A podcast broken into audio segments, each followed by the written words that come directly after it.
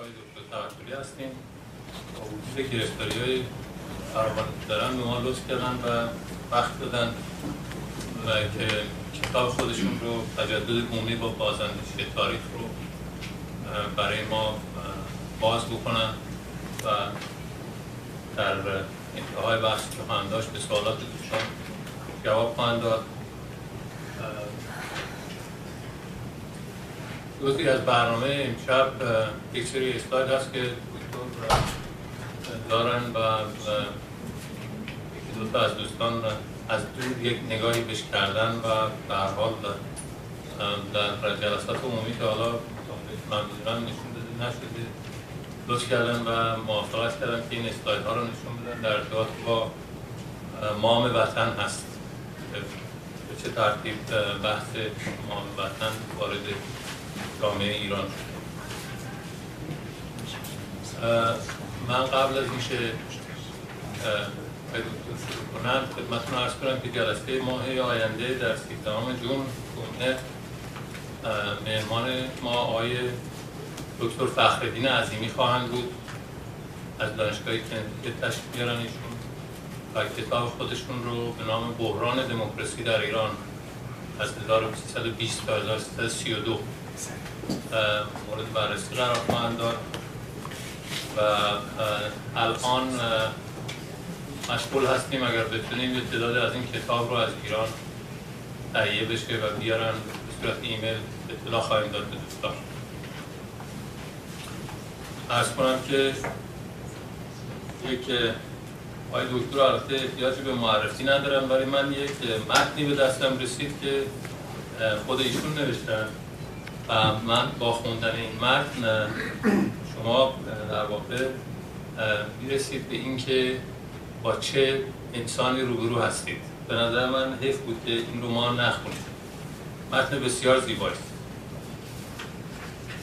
میفرمایند که در ناف تهرون کال میدون متولد شدم. مرزهای جغرافیایی دوره خردسالی هم شامل بازار بین الحرمین و آهنگرها و حلبی سازها بود زنبورک خونه و گذر لوتی ساله آچنار و پامنار حمام خانم و حمام قبله دالون درازه و دالون تاریکه گردنکج و سرکولک میدون مولوی و میدون خراسون بیمارستان دکتر روح الله اسپیر و درمانگاه برزن مسجد سید عزیزالله و کلیسای تاتاووس بوسی و کتاب دوستی را قبل از آنکه خواندن و نوشتن بیاموزم در همان بازار بین الحرمین که راسته کتاب و لوازم و ها هم بود آموختم. چهل سال پیش از آن که گفتگوی ها به گفتمانی رسمی تبدیل شود گفتگوی مخلصانه فرهنگ ها و ادیان و اقوام را از کاسب ها و بچه هایم در بازاری آموختم که ناف فرهنگیش را با قریب نوازی و لطیگری و معرفت و احترام به همه بسته بودند دانش آموزی را در دبستان فرهنگ در کوچه ارمنی های بازار آغاز کردم. دوران دبیرستانم را در مترجم دوله میرهادی در دولا و ابو ریحان در میدان خراسان گذراندم. در تقلید از برادرهایم در سال 1354 راهی تگزاس شدم. لیسانسم را در دانشگاه آیوا در علوم سیاسی گرفتم و دکترای تاریخ را در 1367 در دانشگاه شیکاگو به پایان رساندم پس از دهه تدریس در دانشگاه ایالتی ایلینویز در امریکا در 2003 همراه همسرم که استاد تاریخ اروپا به کانادا مهاجرت کرده و چهار سالی است که در دانشگاه تورانتو تدریس می‌کنه. سه سال هم رئیس بخش تاریخ شناسی بود. این متنی بود که به حال هم گفتم یک شمه از شخصیت توکلی رو ارائه میده با توجه به اینکه این رو خودشون نوشتن. من بدون اینکه اخیری داشته باشیم از آقای دکتر توکلی خواهش می‌کنم که شروع بفرمایند در ابتدا خبر کانفرانس رو می‌خوایم لطف کنیم به دوستان بدیم و بعد هم وارد بحث با درود فراوان به همه و آقای سعید حریری و به تمام شما. از اینکه امشب جمعه شب رو در این هوای خیلی عالی که در بیرون هست اومدین و در اینجا می‌خوان به حرف من گوش بدین ازتون خیلی سپاسگزارم. قبل از اینکه به تشریح کتابم پردازم دوست دارم که یک خبری در رابطه با کنفرانسی که ما امسال در دانشگاه تورنتو داریم به اطلاعتون برسونم.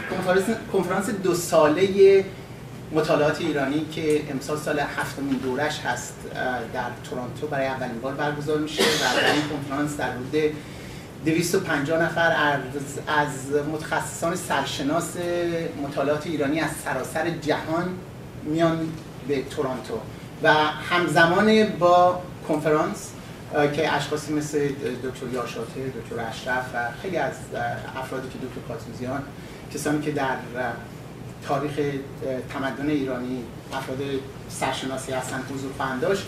ما چند تا برنامه های فرهنگی خاص رو هم برگزار می‌کنیم. در سال 2010 یعنی دو سال دیگه در یه سال خوبه هزارمین سال به پایان بردن شاهنامه است. و بدون خاطر ما یک کنسرتی رو به نام کنسرت هزاره شاهنامه در تورنتو داریم برگزار می‌کنیم که سگانه های پارسی آقای رنجبران رو تورنتو سیمفونی ارکسترا در روی تامسون هال برگزار می‌کنه و این یه برنامه خیلی جالبیه. ما می‌خواستیم یه کاری بکنیم که چون هم هزاره شاهنامه هستش و هم چهلمین سال مؤسسه بینالمللی تحقیقات ایرانی هستش خواستیم یه کاری بکنیم که جدا جالب و بدیع باشه. و برای این خاطر چون این سگانه پارسی بر اساس داستانهای شاهنامه است. ما از مرشد ترابی که یکی از شاهنامه خانهای خیلی نامآور ایران هستش دعوت کردیم که بیان به تورانتو و همزمان در این هزاره این سگان پارسی داره 11 قسمت هستش که به داستانهای متفاوت شاهنامه می‌پردازه. و آقای مرشد ترابی قرار هستش که در حدود یک دو سه دقیقه شاه بیت های اون داستان ها رو شاهنامه خوانی کنه و بعدا معمولا شاهنامه خوانی همراه با پرده خوانی هستش که چیزی که به multimedia presentation ما الان میگیم و اینها به جای اینکه اون به اصطلاح پرده خوانی همراه با شاهنامه خوانی ایشون باشه پرده خوانی رو کردیم جزوی از symphony performance سیمفونی ارکسترای تورنتو. بنابراین یک کار جدیدی هستش که بر اساس شاهنامه هستش. هم به اصطلاح فرهنگ قهوه خونه ای رو آوردیم فرهنگ قهوه خونه به شکلی آوردیم و گذاشتیمش در روی تامسون ها و به جای اینکه این دو گونه فرهنگ فارسی مخصوصا فرهنگ ایرانی موسیقی به اصطلاح سیمفونی و شاهنامه خانی که با همدیگه زیاد در کنار همدیگه قرار نداشتن ما فکر کردیم که اینجا یه محل آشتی دو نوع متفاوت جلوه فرهنگ ایرانی باشه.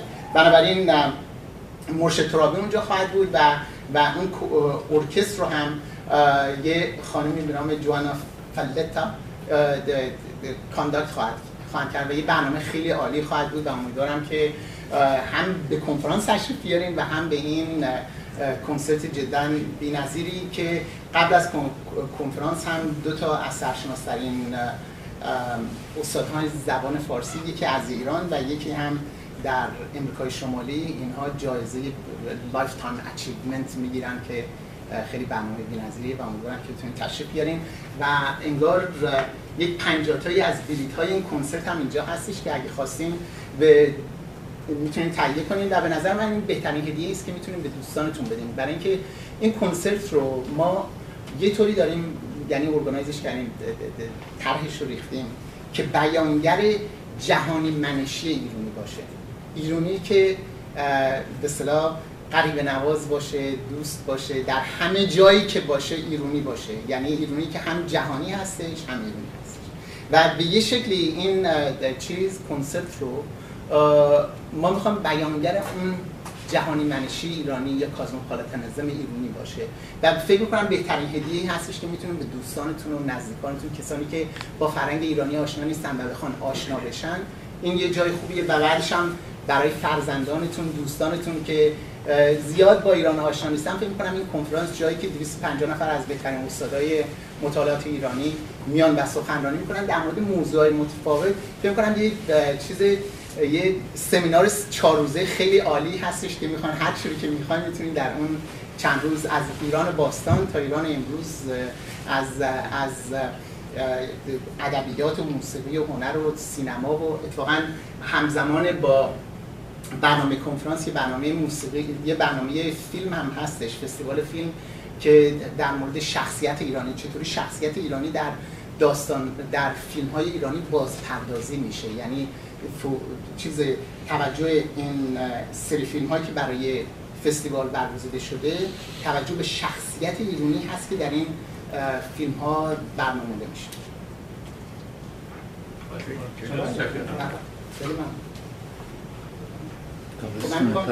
تاریخش آقای دکتر اگه بفرمایید. تاریخ هم هستش 31 جولای تا سوم آگست و اینجا هم در یه سری پوستر هست در یه ستایی هستش که هم برای خودتون و هم برای دوستانتون این از پوسترهای خیلی طرح خیلی بدی داره که استاد استاد عزیز آقای بیات این رو تهیه کردن و به نظر من از اون کلکتور آیتم ها هستش که شما اینجا هستش و در ببخشید این این سمینار کسانی که از ایران علاقه من باشم بیان شرکت کنن امکان گرفتن ویزا براشون وجود داره؟ ما در مورد این سخنرانایی که ببینیم ما در مورد 500 تا پروپوزال به ما فرستاده شد که در مورد 250 تا انتخاب کردیم که در مورد 60 نفر از ایران دارن میان که بر همه اینا رو ما دعوت کردیم. اگر شما کسانی رو داریم که می‌خوان بیان برای کنفرانس اطلاع بدیم به من برایشون می‌تونیم نامه دعوت بفرستیم.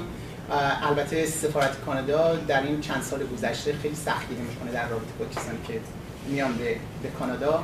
ولی با در نظر گرفتن اون یه سری مدارکی رو لازم دارن که باید برای راه بدن. ولی من می‌تونم یه نامه براتون بنویسم خب. کتاب تجدد بومی و باز اندیشی تاریخی تاریخ. این رو نشر تاریخ ایران در سال 1381 چاپ شده.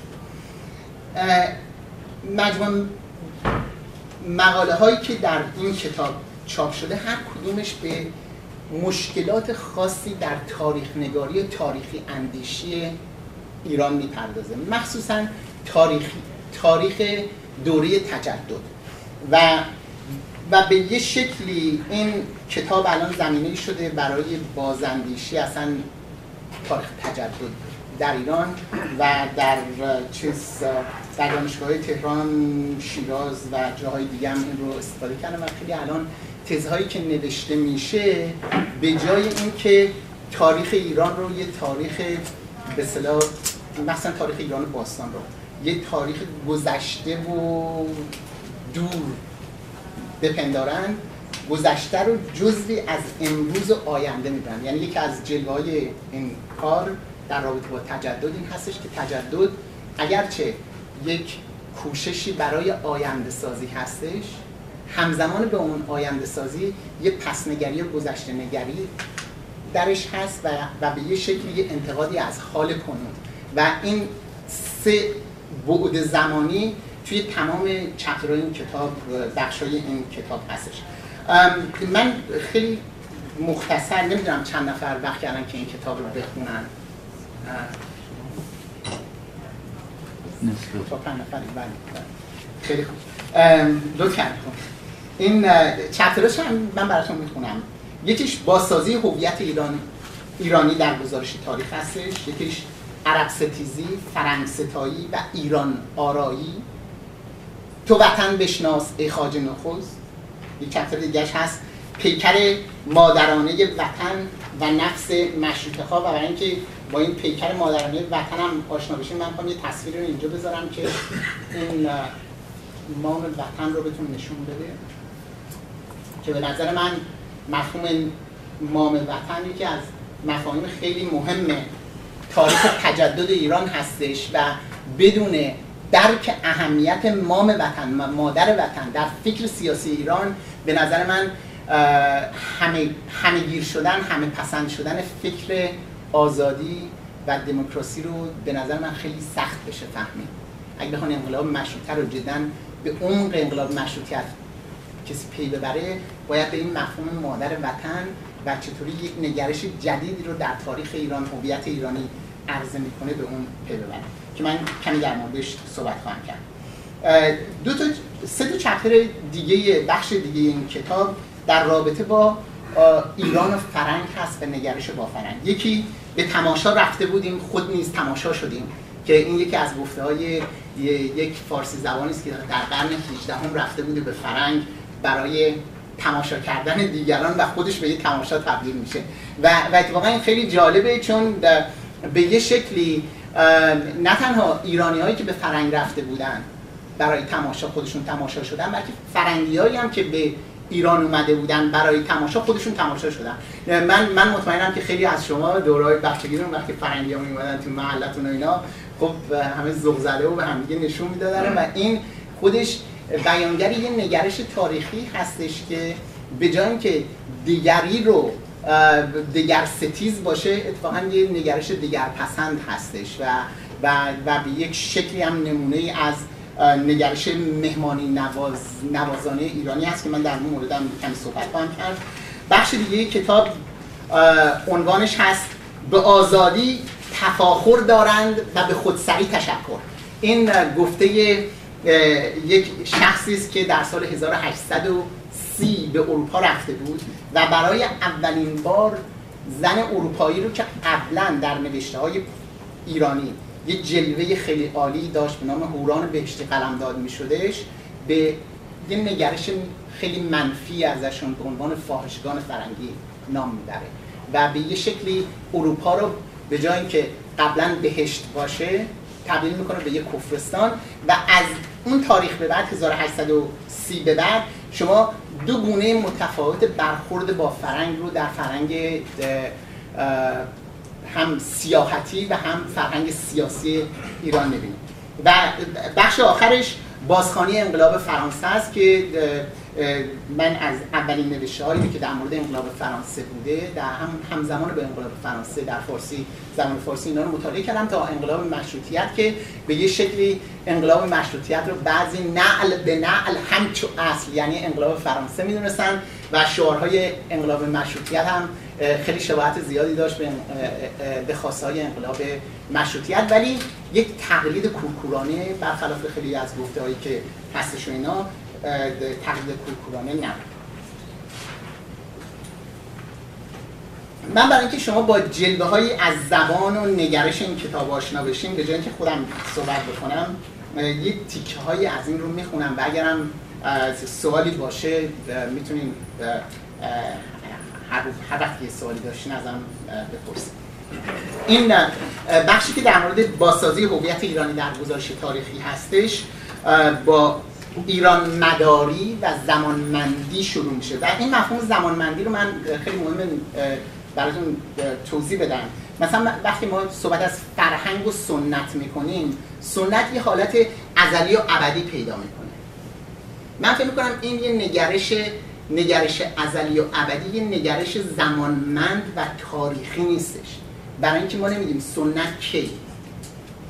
چون سنت فرضمون این هستش که از آغاز تا حال یگانه بود و تغییر تحولی درش به وجود نیامده من بحثم این هستش که سنت خودش زاده تجدد هستش و از نگرش متجددانه است که شما یک بخشی از فرهنگ رو به عنوان سنت می‌بینید و اون سنت هم همونطوری که تجدد باعث تغییر تحول ذهن و فکر و آداب و رسوم و اینا میشه سنت رو هم متغیر می‌کنه. رویارویی و داد و ستد فرهنگی با هند و فرنگ در صده های دوازده و سیزده هجری قمری هجده و نوزده میلادی زمینه بازپردازی ایران و ملت در گزارش تاریخ و گفتمان سیاسی ایران را فراهم آورد. این ایران و ملت نوپرداخته که از پیوند متون کهن و آثار باستانی ساخته شده بودند نحو نحو جدیدی نحو رو اینجا من به عنوان گرامر بخوام می‌برم. نحو جدیدی را برای باز تولید و گزارش گذشته زبان و فرهنگ ایرانی فراساخت. تاریخ نگاری تاریخ نگاری ایران مدار جایگزین تاریخ نویسی اسلامی شد و گذشته های خاموش و فراموش شده پیش از اسلام گذشته پرشکوه جلوه کرد. در این گذشته نوساخته کیومرس انسان نخستین و آغازین پادشاه بشر مزدک نظریه پرداز آزادی و برابری کاوی آهنگر بنیانگذار جنبش های ملی و انوشروان پادشاهی ادالت پرور و مشروط مسلک برشمرده شد. زبان این ابزار اندیشه و جایگاه رسوب خاطره های تاریخی و تبلور فرهنگ نیز پیراسته شد. مفاهیم عربی رفته واژگان سر سفته و فرهنگ نویسی و, و فرهنگ نویسی کوششی برای بیداری ملت از خواب قفلت شناخته شد. با رواج پارسینگاری و گزینش خاطره ها و اسطوره های باستانی که بیانگر آغازه ایرانی بسیاری از رسوم نوپای فرنگ با فرهنگ بود.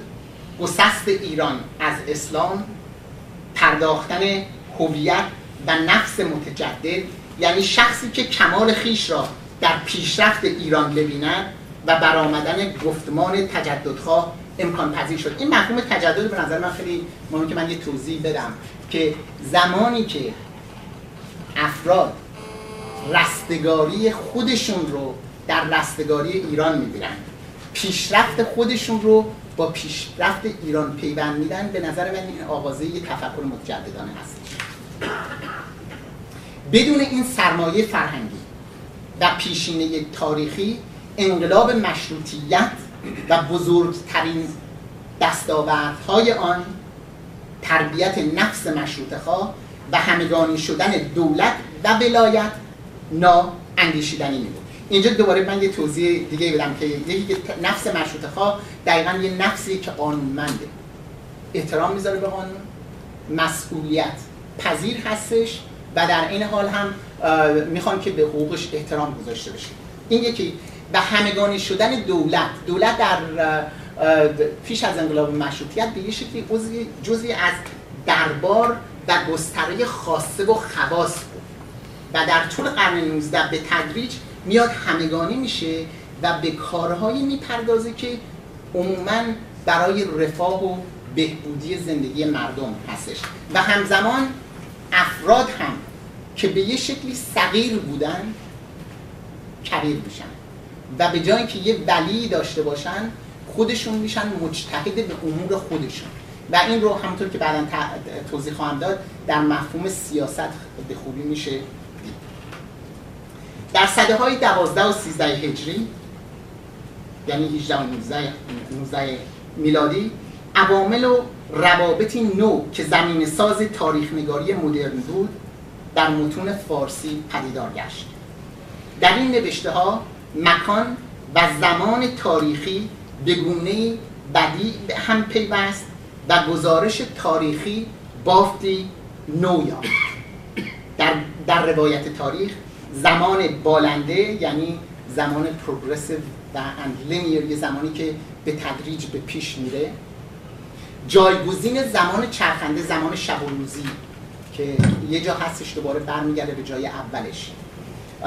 این زمان بالنده جانشین زمان چرخنده میشه و کشور ایران و ایرانیان جایگزین گستره فرمانروایی پادشاهان میشن. به یه شکل در نوشته های تاریخی قبل از قرن 19 شما معمولا ایران رو به عنوان سرزمین پادشاهان می‌بینید و کمتر به, به, به, به, کشور ایران و ایرانیان در موردش صحبت میشه. بقای نگاری یعنی نقل روایات واقع... واقعیات اتفاقی در گذشته متروک میشه و تاریخ نگاری یعنی گزارش به هم پیوسته با آغاز و انجام عبرت آموز رواج پیدا می‌کنه. این مفهوم چیز مفهوم تاریخ بقای نگاری و تاریخ نگاری خودش یه مفهوم خیلی تکنیکی هست که من شاید توضیح بدم. شما اونایی که با متون تاریخی کهن ایرانی آشنا هستن می‌بینید که این, این گزارش ها معمولا بر اساس یه روز و ماه هستش که در فلان روز فلان اتفاق افتاد بعدش یه اتفاق دیگه میفته بعدش یه اتفاق دیگه میفته ولی این اتفاق اتفاقات واقعات اتفاقی در روزگار به همدیگه پیوند ندارن. دارای یه علتی نیستن که یکی به دیگری می انجامه و در آخرش هم یه داستانی باشه. هر کدومشون ممکنه هر واقعی شاید یه عبرتی درش باشه ولی شما اگر تاریخ رو از آغاز انجامش بخونین مثل داستانهای مدرن مثل ناول نیستش که آغاز و انجامش به هم پیوسته باشه. اتفاقی که میفته در قرن 19 یه نوع تاریخ نگاری جدیدی از ایران به وجود میاد که به جای اینکه یک لیستی از حادثه های تاریخی باشه ایران پیش از اسلام از دوره کیومرس که اولین انسان هستش با ایران کنون یه پیوند ناگسستنی پیدا می‌کنن و درش هم یک درس و عبرت تاریخی یه نگرش تاریخی یه نگرش آینده ساز هستش.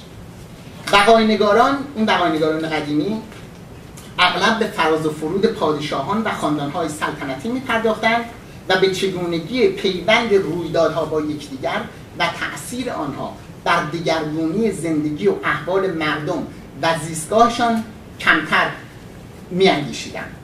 مرکزیت یافتن ایران در نقل و گزارش تاریخ بیانگر برداشت بدی از زمان تاریخی بود که از زمان چرخنده دوباره مثل شب و روز متمایز است. اگرچه مرکزیت ایران در تصور جغرافیایی ایرانیان که زمین را به هفت کشور تقسیم می‌کردن پیشینه کهن داشت اما ایران مدار گزارش گذشته ایام نبود. یعنی کتاب های تاریخی رو میخوندیم تاریخ ایران نبود. تاریخ یه سلسله و بعدش یه سلسله دیگه بعدش یه سلسله دیگه. به دیگر سخن بقای نگاران کمتر به زمان سنجی ایران میپرداختن. یعنی ایران چطوری در سیر تاریخ مثلا تغییر تحول پیدا کرده چه, چه اتفاقی به ایران افتاده؟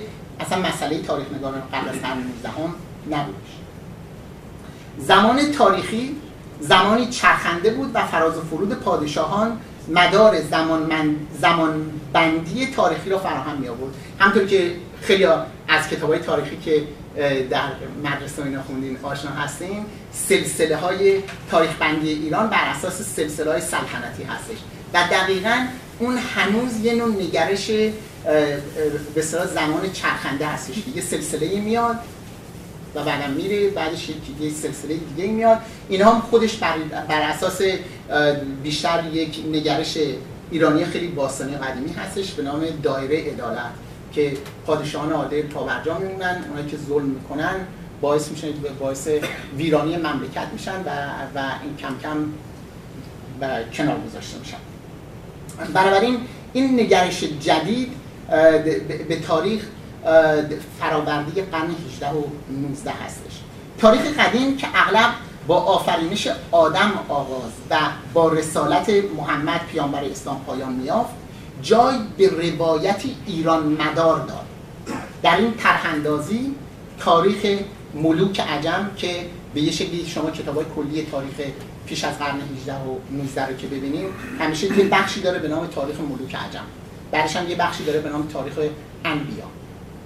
این تاریخ ملوک عجم که در متون تاریخ عمومی پس از بخش پیامبران می آمد کنار گذاشته شد و تاریخ ملوک عجم تحت عنوان تاریخ ایران بازگو شد. یعنی تاریخ ملوک عجم تبدیل میشه به یک بخش مستقل اصلا عمومی تاریخ نویسی. در این بازگوی ایران مدارانه زمانه انبیا جای به, زمان به ایران زمانه ای داد که در آن گذشته پرشکوه ایران به بیداری اکنونیان و فرازندگی آیندگان پیوند می‌خورد. یعنی به یه شکلی این طرح جدیدی که از تاریخ ایران داده میشه به یه شکلی ایران پیش از اسلام دوره عظمت شناخته میشه عظمت ایران شناخته میشه و به یه شکلی این دوره عظمت ایران باستان بیانگر یک عظمت جدید جدیدی که در آینده به وجود خواهد آمد. در این طرح اندازی ایران شمول بودن زمانهای عهد عتیق عهد جدید و قرآن زیر سوال رفتند آدم پدر سامیان و کیومرس انسان نخستین شمرده شد و طوفان نوح اتفاقی روی داده در خارج از ایران زمین قلمداد شد. این در خیلی از نوشته های قرن مثلا از قرن 16 هم به یه،, یه سری متونی هستن به نام متون دساتری بعدم در صحبت می‌کنم اینا. اینا جدا رواج دهنده این نگرش تاریخی بودن که کیومرس نخستین انسان هستش و نه حضرت آدم و طوفان طوفان نوح در ایران اتفاق نیفتاده در در این یه اتفاقی است در در جای دیگه و مال مردم دیگه است و حضرت آدم هم به یه شکلی اولین انسان یه قبیله دیگه آدم های دیگه بودن. با پدیداری ایران زمان زمانه دساتیر دبستان و شارستان شاهنامه جایگزین زمانه های کتاب مقدس و قرآن شد. بازخانی و بازگویی شاهنامه و دیگر متون ایران مدار و ایران ستای در زمانه پریشانی و ویرانی و شکست ایرانیان در جنگ های بیگانگانی در اوایل قرن 18 هم بازسازی هویت ایرانی و پرداختن گونه های بدی گزارش و زمانبندی تاریخ را ممکن ساخت. در این گونه های بدی تاریخ نگری و تاریخ گذاری روایت های اسلامی تاریخ که زمانه پیش از اسلام را دوره جهالت و دوران اسلام را زمانه تمدن قلمداد می‌کرد جای به گزارشی داد که زمانه پیش از اسلام عصر عظمت ایران و گسترش اسلام باعث بدبختی و ویرانی ایران شناخته شد. یعنی این نگرش ایران پرعظمت به یه شکلی فرایند یه نگرش جدیدی است که از قرن 16 هم به پیش به وجود میاد و در, در سالهای قبل از انقلاب مشروطیت به یه شکلی همگانی میشه. در این نگرش زمانه آدم، نوح، موسا و عیسی جای به زمانه کیومرس، هوشنگ، تحمورس و جمشید داد و گذشته ایران بر گذشته فرزندان ابراهیم پیشی گذید کیومرس انسان نخستین و نخستین پادشاه عالم و نقطه آغازین تاریخ ایران جهان شد. این به نظر من خیلی مهمه که این نگرش تاریخی به جای اینکه یک نگرش تاریخی ازلی یا ابدی باشه خودش فرایند یه دوره تجدده. به یه شکلی پشتوانه تجدد و نوگرایی در فرهنگ ایرانی میشه. این متونی که من اینجا ازشون نام بردم دساتیر دبستان شارستان در کنار اینکه به ایران پیش از اسلام توجه می‌کردن یک گرایش جالب دیگه هم داشتن و اون پارسی, پارسی نویسی بود.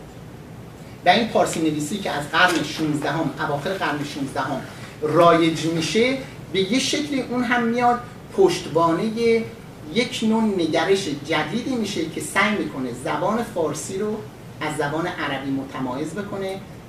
مفاهیم فارسی قدیمی رو جایگزین فارسی قدیم بکنه و به یه شکلی در این کوشش های زبانی رو که شما همونطور گفتم از قرن 16 و 17 می‌بینیم و در قرن 19 صد سالی قبل از انقلاب مشروطیت جدا با, با آغازه صنعت چاپ اشایه پیدا می‌کنه. بدون این این کوشش ها به وجود اومدن ایران به عنوان یک مملکت مستقل و دارای یک فرهنگ خاص امکان پذیر نمی‌شد. یعنی این متون دساتیری و نوشته های تاریخی که در سالهای قبل از انقلاب مشروط و حتی سده های قبل از انقلاب مشروطیت رایج میشن به یه شکلی میان یک هویت تاریخی متمایزی برای ایران می‌سازند که دوباره بر اساس ایران باستان و زبان پارسی به صلاح عربی رفته هستش و کم کم این تبدیل میشه به یه هویت مستقل. این هویت مستقلی که شما در نوشته تاریخی بیشتر به دوره رضا شاه چیز میشه و میگن که رضا شاه بنیانگذار شده حداقل یک 300 400 سالی سابقه تاریخی داره. و بدون اون اون سابقه تاریخی فرهنگستان خیلی از کارهایی که به اصطلاح شروع کرده بود و اینها هیچ وقت نمی‌تونست انجام بده. این یه بخش کتاب دقیقا بر این اساس هستش که چنو چگونه یک یک نوع تاریخ تاریخ نگاری جدیدی رواج پیدا می‌کنه. بخش بعدیش یه بخشی که عرب ستیزی فرنگ ستایی و ایران آرایی است. و اینم من فقط یه بخش خیلی کوتاهشو می‌کنم براتون. در بخش اولیش در مورد تاریخ پردازی نو هستش. با فروپاشی امپراتورهای کهن و پیدایش ملت کشورهای جدید در سده 13 یعنی قرن 18 و 19 تاریخ نویسان به طرح گزارشی کشورمدار از گذشته پرداختن این طرح بدی از سوی پذیرای روش های تاریخ نگاری علمی فرنگیان و آماده اختباس از آنان و از سوی دیگر نیازمند اصالتگری در رویارویی با فرنگ بود. از همین رو در مسیر بازسازی و بازپردازی هویت فرنگی ایران رسمهای پسندیده فرنگ با فرهنگ آغازه ایرانی یافت و کنشهای ناپسند ایرانیان عربی الاصل و انیرانی پنداشته شد. به همین دلیل شناسایی دقیق روند تجدد ایرانی بدون شناسایی بازنگری ها و بازنگاری های گذشته ممکن نیست. یه مفهومی که شما شاید باش آشنا باشین در قرن اواخر قرن 18 و اوایل قرن 19 یک نگرشی به وجود میاد به نام Aryan Race Theory که نژاد آریایی. و این نژاد آریایی رو به یه شکلی بر این اساس میشه که ایران بعضی هم گفته بودن هند سرزمین نژاد آریایی است. و این مفهوم به یه شکلی پشتوانه این رو به وجود میاره که فرنگیان قرن 19 فرنگیان امروزی سالهای قبل از انقلاب مشروطیت که اینقدر پیشرفت کرده بودن و سرفراز بودن ادامه ایران و فرهنگ ایرانی هستن.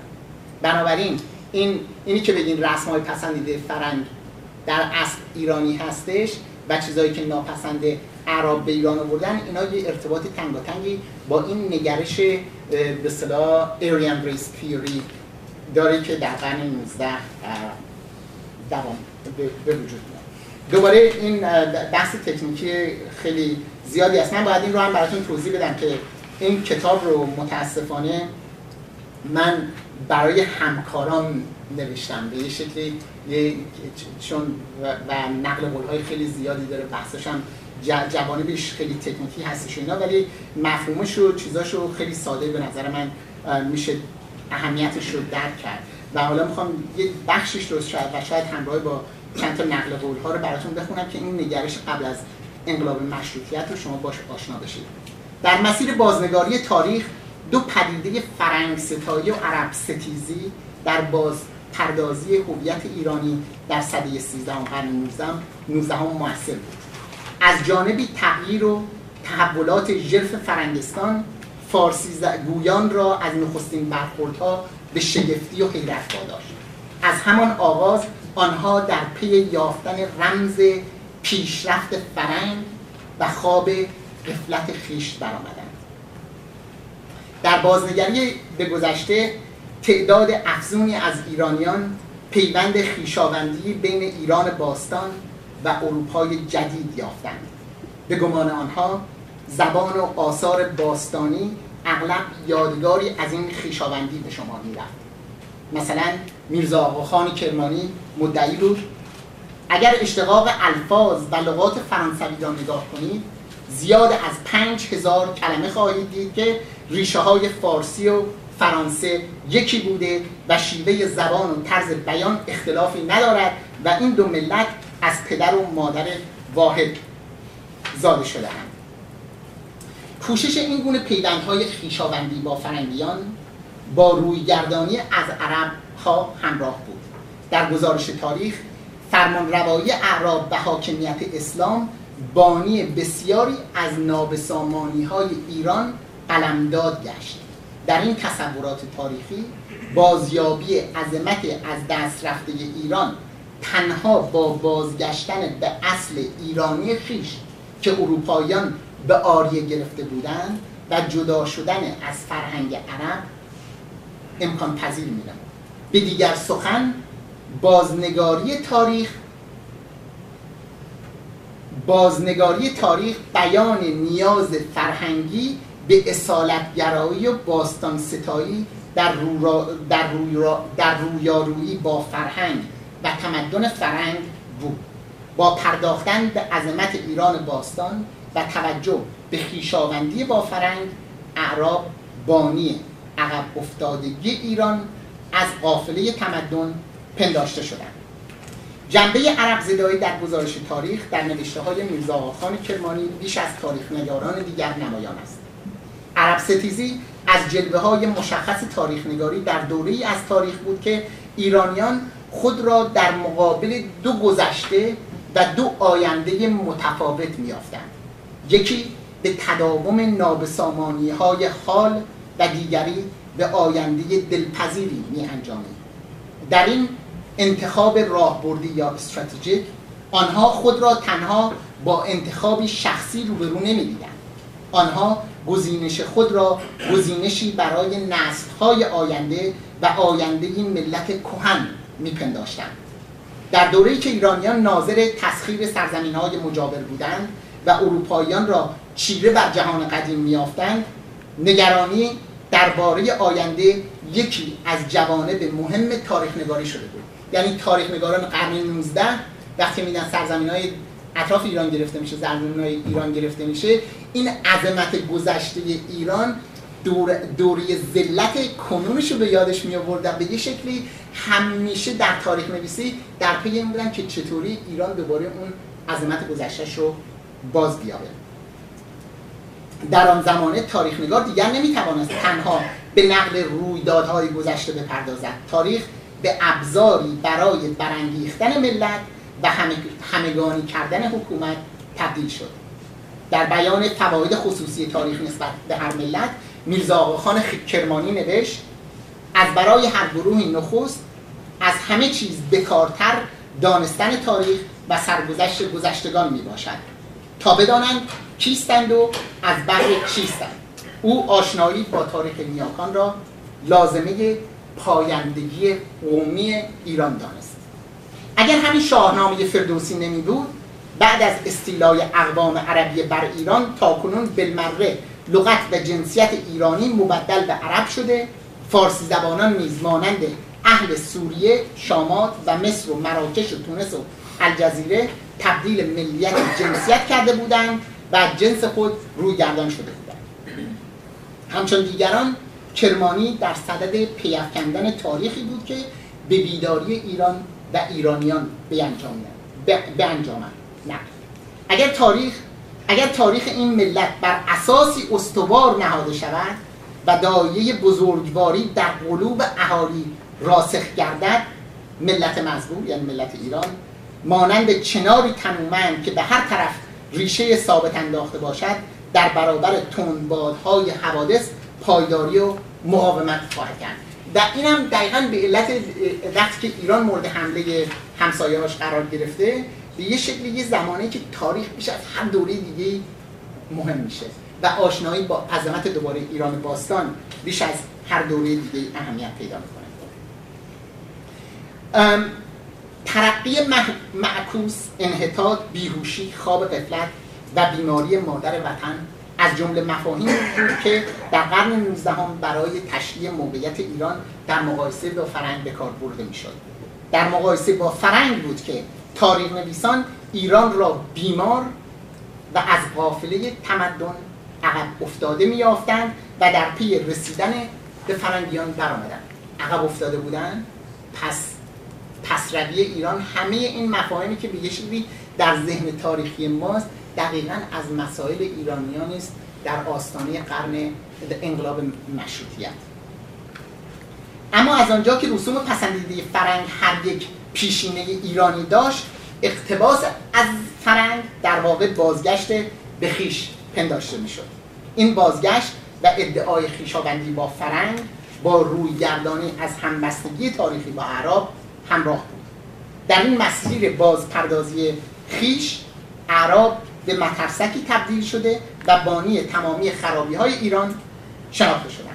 آه آه که تازیان نه تنها همان تخت کیان و تاج کیقوباد را گرفته و برباد داده و نه تنها همان علم کاویانی را سرنگون نمودند بلکه هرچه ملت ایران داشت به تاراج بردند و متدرجا از, از ایشان رو بودند سلطنت و ثروت سعادت و مدنیت و کیش و آیین و روش و دین و خلق و خو و رنگ و رو و عادات آدمیت و اطوار انسانیت و علم و معرفت و هنر و صنعت و زبان و بیان و نوشیدن و پوشیدن و عیش و نوش بلکه تمام لوازم زندگی ایرانی را تازیان برباد دادند با مقصر برشمردن اعراب میرزا خان کرمانی در دیگر مورخان شرایط یادزدایی گذشته ای را فراهم آوردند که با گذشته اعراب در پیوسته بود. این یادزدایی و آن یاد پردازی یعنی در این بازنگری تاریخی از یه طرف یه خاطر سازی میشه یه سری خاطره هم از یاد برده میشه. یعنی یادسازی و یاد پردازی همزمان صورت می‌گیره. من, من فکر کنم توی زندگی افرادم اینطوری هستش. کسانی که خاطراتشون رو می‌نویسن و می‌خوان به یه شکلی بازنگری می‌کنن به دوره جوانیشون همیشه یک سری رویدادها رو بزرگ می‌کنن و بزرگ و با بزرگ کردن اون رویدادها یه سری دیگر به شکلی خاموش و فراموش می‌کنن. و این رو در تاریخ نویسی هم شما به خوبی می‌بینید. این یاد زدایی و آن یاد پردازی در, پردازی در زمین خیش پیامی برای بازآرایی ایران ایرانیان در پیداش دوباره یه نقل کوتاهی از میرزاخان کرمانی. هان هان. ای اهل ایران تکاسر و تکاهل تا که سستی و ترخی تا چند در زاویه خمول خزیده و در ظلمات قفلت و بتالت کسالت افسرده و پژمرده ای و به اقراض امراض شخصیه و منافع زلیله ذاتیه خود گرفتار شده ای ای اهل ایران سراج بهار این خاک پاک این خاک پاک به انوار معارف و عرفان و زیاء علوم و فنون و علو منزلت و همت و غیرت و شخصیت و شجاعت نورانی بود و حال چگونه در کسالت و بتالت و خمودت و قلت غیرت و همت پرتو آن مکدر گشته است. یعنی به یه شکلی در این نگرش ها شما یک ایران ستایی باستان رو می‌بینیم و سرزنش کردن ایرانیان کنونی قرن 19 یعنی اینا همزمان هستن. و اتفاقا یه موضوع خیلی جالبی در تاریخ نگاری این هستش که ایرانیان در قرن 19 در حتی اوایل قرن 20 نه تنها خود رو در, در قبال پیشینیان باستانیشون سرفکنده می‌دیدن در, در مقابل اروپایی اکنونیشون هم سرفکنده می‌دیدن. و تنها بعد از انقلاب مشروطیت هستش که یک نسل جدیدی به وجود میاد که این نسل جدید بیشترشون از سالهای در دورای انقلاب مشروطیت شاید متولد شده بودن اینها. اینها نه تنها ایران باستان رو به سرفراز بودن در مقابل فرنگ هم کم کم مثلا در دوره رضا شما اون نسل رو می‌بینید که خودشون رو خیلی سرفراز می‌دیدن. و این نسل سرفراز یعنی به یه شکلی یه نسل سرفکنده دوگانه در قبل از انقلاب مشروطیت داشتیم یه نسل سرفراز دوگانه هم در مقابل ایران باستان هم در مقابل اروپا که به نظر من یکی از شخصیت های خیلی جالب اون احمد کسرویه که شاید با اون کتاب آینش آشنا باشیم که هم به به شرقی بودنش به ایرانی بودن خودش افتخار می‌کنه و هم اروپایی رو خیلی به شکلی نادان و بیخرد قلمداد می‌کنه. این این یکی از چیزهای خیلی جالب این بازنگری های تاریخیه. و اینکه عوض بشه دوره یه نوع جدید تاریخ نگری تاریخ نگاری هم در ایران رایج میشه.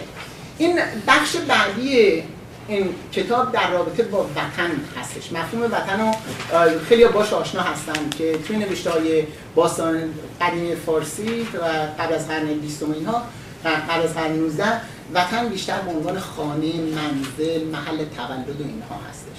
و کم کم تبدیل میشه به وطنی که ایران شمول هست شامل ایران میشه. این یه پدیده خیلی نو هستش. و خیلی به ندرت شما می‌تونید در متون قبل از قرن 19 وطن رو به مفهوم ایران شمولی که شامل ایرانی. یعنی یه کسی که من ایرانی هستم وطن من ایران هست این بیشک از نوشته قبل از انقلاب مشروطه خیلی خیلی مثلا زود نوشته شده باشه مال سالهای مثلا 1870 1880 اینها هستش که این ایران رو وطن پنداشتن شکل می‌گیره. حالا این, این تا چیز بذار من این تیکه رو بخونم که با نصر رو اصلا نگرش این مقالم شما آشنا بشین. ایران را وطن پنداشتن و وطن را همچون مادر انگاشتن و ایرانیان را خواهران و برادران وطنی خواندن پیامدی نو در گفتمان سیاسی ایران. این پدیده با بازپردازی حوزه خاصه و عامه خواص و عوام آغاز شد و زمینه زایش روح شخصیت غیرت و تعصب ایرانی و وطنی رو به وجود یعنی شما وقتی که میگیم روح ایرانی این مفهوم روح ایرانی شما در هیچ متنی قبل از سالهای 1870 1880 اینا نمی‌بینید. یعنی یه پیامد خاصیه که وطن ایران شمول میشه و اتفاقا یه اتفاق دیگه هم میفته که در اینجا من دو توی کل این مقاله دو نوع وطن وطن پرستی ایرانی رو وطن ستایی رو تشریح کردم. یه دونش این هستش که ایران رو به یه خانه تبدیل می‌کنه تشریح می‌کنه تشبیه می‌کنه که تمام ایرانیان فرزندان یک خانواده ایران هستند و پادشاه پدر تاجدار تمام ایرانیان. این به یه شکلی یک نوع ناسیونالیسم رسمی است که به یه شکلی در دوره ناصرالدین شاه که یه دو پادشاه خیلی توانایی بود به نظر من شکل می‌گیره. در اواخر قرن 19 یعنی در آستانه انقلاب مشروطیت یه شکل جدیدی از ایران ستایی به وجود میاد که من این چپتر رو دیگه زیاد در موردش صحبت نمی کنم می‌خوام برگردم به این. و در اینجا به یه شکلی به جای اینکه ایران خانه باشه ایران تبدیل میشه به یه مادر. مادر وطن. و این نگرش مادرانه از وطن یعنی به یه شکلی ایران مادر همه ایرانی هست یعنی به یه شکلی هر چیزی که ما داریم به عنوانش ایرونی از مادرمون گرفتیم. که حالا من بیشتر به این می‌پردازم. این نگرش روشنفکرانه در آستانه انقلاب مشروطیت با تشبیه مجازی ایران به مادر بیمار 6000 ساله پا به مرگ به نگرانی همه فهمی تبدیل شد که بر کناری استعاری شاه از مقام پدر مهربان وطن را در پی داشت با تشبیه کردن ایران به مادر 6000 ساله بیمار و پا به مرگ شکبه های سری از قدرت دولت قاجار به صورت نگرانی از حال مادر وطن علنی شد و به شکل زیرکانه به مشروع، مشروعیت زدایی از پدر تاجدار و اولیای دولت انجامید طرح رابطه مادرانه در میان ایران و ایرانیان گسترش و تحکیم حریم همکانی و ترویج حقوق و وظایف هموطنی و شخصی را در برداشت. حالا من یه توضیح میدم که متوجه بشین چی میشه. زمانی که شاه پدر تاجدار بود فرزندان وطن فرزندان صغیر بودن. پدر توانا فرزندانم از به اوامر پدر مهربان اطاعت می‌کردن. ولی وقتی که ایران به مادر 6000 ساله پا مردی تبدیل میشه به جای اینکه مردم بیان شعار براندازی بدن میگن ای بدبخت مادر وطن داره میمیره. کسی هم اصلا کارشون نداشت. یعنی شما می‌تونستی حالا انتقاد بکنی از دولت انتقاد خیلی جانانم بکنی ولی چون به زمان امروزی طرح براندازی نبود هیچ کسی متوجه نشد چی میشه. ولی خود همین مادر 6000 ساله پا به مردی که نجات داده بشه اتفاقا یعنی چی؟ یعنی که پدر کنار گذاشته. دیگه پدر تاجرا نداریم.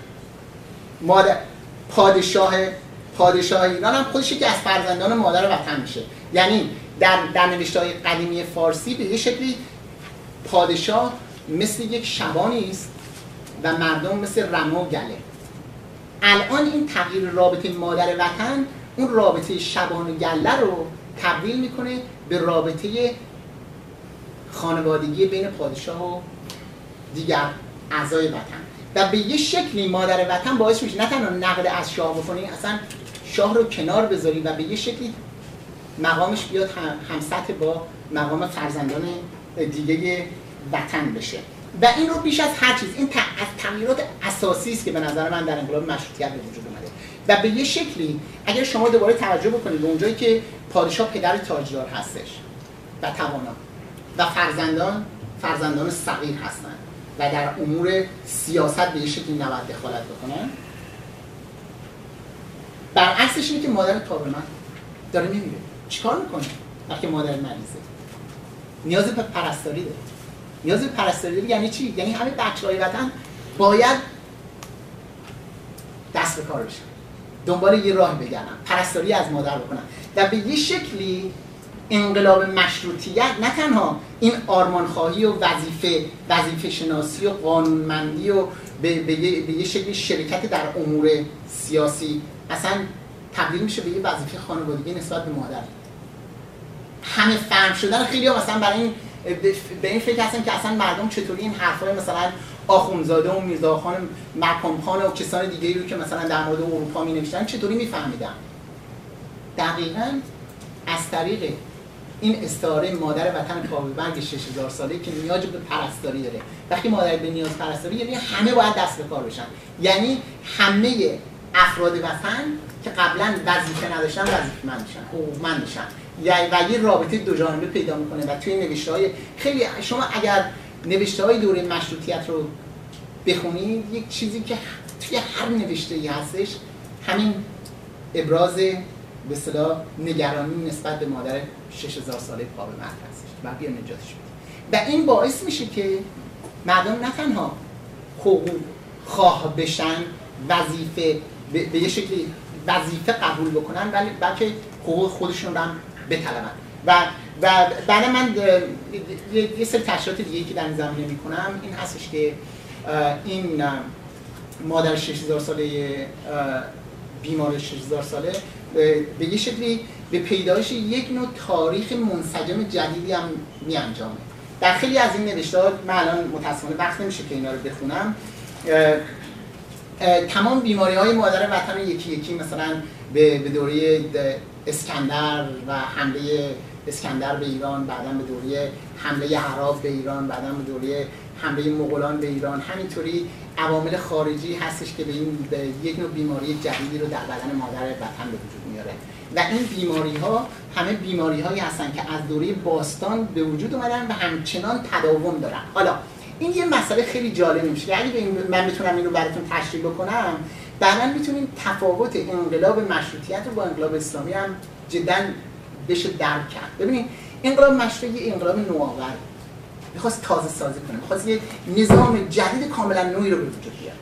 حالا شما اگر گذشته رو سنت رو به عنوان یه بیماری بشناسید بیماری مادر وطن پا من چیکار می‌کنه می‌خوایم بیماری هایی رو که از گذشته باستان تا امروز مونده همه رو مداوا کنی و بزنی کنار رو پیکر بدن مادر وطن رو دوباره توانا بکنی. به یه شکلی این نگرش به صلاح طبی و پزشکی باعث میشه که گذشته یعنی به شکلی گذشته به عنوان یه نوع بیماری شناخته بشه و و از بین بردنش یه هنر باشه. در صورتی که در انقلاب اسلامی گذشته تبدیل به یه سنت میشه تبدیل به فرهنگ میشه. و در مقابل فرنگی که یکی تازه می‌کنه بعدا فرنگ ستا میشه. یعنی هر چی در گذشته داری داره از بین میره فرنگ داره میره ازت می‌گیره باید حفظش کنی. متوجه در صورتی که در انقلاب مشروطیت به یه شکلی انقلابی بودن. یعنی نسبت به فرهنگ ایرانی خیلی روش جالبی داشتن. به یه تمام گذشته تبدیل شده بوده به بیماری هایی که باید ازش فرا می‌رفتیم. در صورتی که انقلاب اسلامی به یه شکلی فرهنگ ستا فرهنگ ستا میشه سنت ستا میشه و می‌خواد اون سنت ها رو به عنوان اصالت ایرانی اینها حفظ بکنه به حال این بخش کتابم بیشتر به این می‌پردازه که چطوری این مادر وطن به وجود میاد و در این تصویران شما این جلوه های این رو می‌بینید که مثلا اینجا خطابه دختران به مادر وطن. یه مسئله خیلی جالبی که در نوشته های دوران مشروطیت هستش این هستش که فرزندان وطن پسران وطن مردان ایرانی رو غیرت جلوه می‌دادن برای اینکه تمام بیماری های بدبختی مادر به علت این است که فرزندان وطن مثل این دو نفری که اینجا خوابیدن در خواب قفلت. در خواب قفلت هستن. این دختران وطن هستن که نگران حال مادرشون هستن. و شما توی خیلی از نوشته ها دقیقا این رو می‌بینید که دختران مادران وطن دختران ایران دختران وطن. نگران حال زار مادر هستن می‌خوان ازش پرستاری بکنن. برادران همه در خواب قفلت هستن. و به یه شکل انقلاب مشروطیت و نوشته های دوره مشروطیت تبدیل میشه به یک نوع برانگیختن حس مردانگی در مردان. و اینکه مردانگیشون رو نسبت به وطن ایرانیشون نشون بدن. و این یه جلوه دوگانه خیلی جالبی داره. از یه طرف برای اولین بار زنها وارد صحنه سیاست میشن. برای اینکه برادران یه شکلی بر... بر... همه ایرونی ها برادرانشون هستن اینا وارد میشن و دیگه این مسئله چیز جدایی زن و مرد اینا مهم نمیشه چون همه خانوادگی رابطه دارن این این یکی هستش. دومی این هستش که مردان به غیرت میان. و اتفاقا این غیرت مردانگی به یه شکلی باعث میشه که رابطه زن و مرد در یه دوره به شکلی سنتی تر بشه. یعنی همینه که باعث میشه از یه طرف حضور زنان و اینکه زنان خطابه میدن به مردانی که در خواب قفلت هستن از یه طرف باعث میشه که زنان وارد صحنه اجتماعی سیاسی بشن ولی از طرف دیگر باعث پیدایش یه رابطه زنانگی مردانگی که زنان مردان برتر هستن مردانی که مخصوصا وارد صحنه میشن و می‌خوان که دختران خواهران برن به کارهای خودشون بپردازن مگه ما مگه مرد مگه ما مرد نیستیم که برای ایران بجنگیم؟ شما چرا اینجا هستین؟ شما برین خونه بشین. اینا نوع نگرش هایی هستش که در متاسفانه وقت نیستش که اینا رو من براتون بخونم. این این نگرش دوگانه به وجود میاد و این نگرش دوگانه به یه شکلی از یه طرفی همونطوری که فرنگ نگرش به فرنگ دوگانه میشه هم فرنگ رو بهشتی می‌بینن و هم فرنگ رو به یه شکلی. فرنگیان فاحش زنان فرنگی فاحش می‌بینن اینجا به یه شکلی دو نوع مرد دو نوع به اصطلاح حس وطنی به وجود میاد. یکی که زنان خواهران وطنی میشن و حضور پیدا می‌کنن در صحنه سیاسی. یکی دیگه هم که مردان احساس غیرت می‌کنن و می‌خوان زن برگردن به این بذار من یه تیکه از این چیز رو اگه بشه براتون بخونم.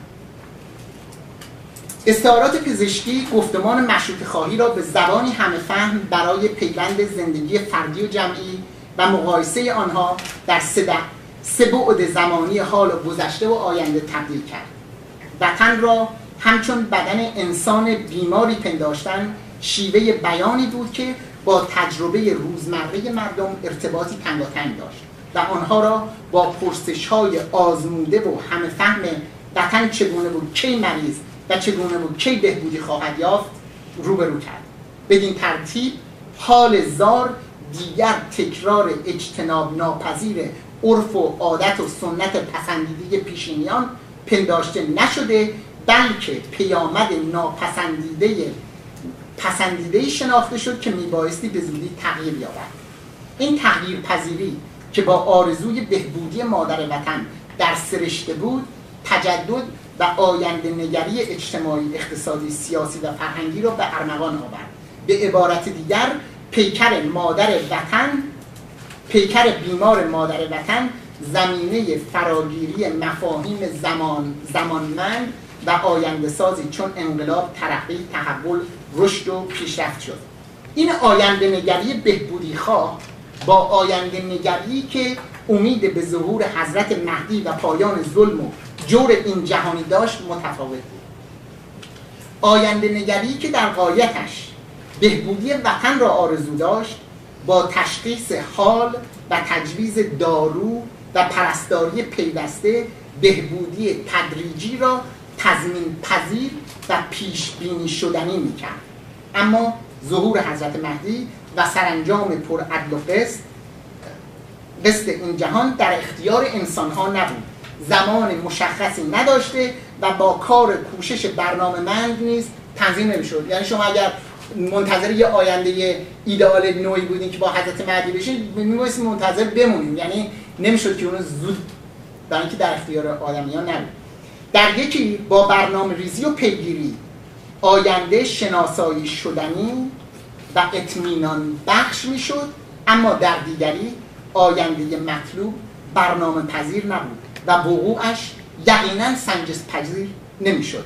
آینده نگری که با مهدویت در سرشته بود به تدریج به ترویج تنزلگرایی انجامید که فراگیری و ظلم و ستم را زمینه ظهور مهدی میپنداشت. که بعدا درسای دیگه در زمینه هستش که مناسب مثلا من بگم این بحث بعدی کتابم در رابطه با همین زن و مرد فرنگی هستش. من فکر کنم وقتی تمام شده نه؟ یه دو, دو سه صفحه اینا رو می‌کنم که یه جلوه از این رابطه با زن فرنگی هم دستگیرتون بشه. در دو ای که فارسی نگاران ایران هند نگران زن فرنگ بودن. نگران به دو معنی هم چشم نگران خیره و هم دل نگران. بودن نگران بودن. سیاهان مسافران از نخستین دیدارها زنان فرنگ را چشمگیر یافته بدانها در نگریسته و گزارش های فراوانی در وصفشان نوشتند در این گزارش ها پیکر زن فرنگ گستره خیال پردازی بینندگانی شد که حضور زنان بیهجاب در حریم همگان را عجیب و شگفت شگفتانگیز می‌دانستند. در روایت های حیرت انگیز از مهمانی ها تماشاخانه ها و مجالس رقص و بال و نقاب زنی سیاهان نقش های حوثزا و شهوت انگیز از زنان فرنگی آفریدند.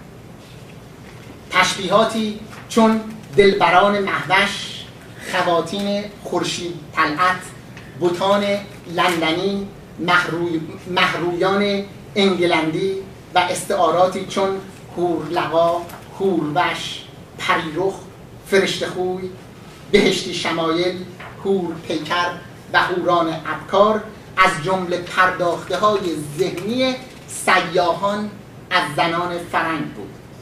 منشی اعتصام الدین فرنگستان را زادبود حسن یعنی زیبایی میرزا ابوالقاسم ابوالحسن شیرازی بهشت بر روی زمین و میرزا ابو طالب ملک حسن خیز میرزا صالح ولایت آزادی و میرزا فتاح گهنرودی کفرستان نامیدند.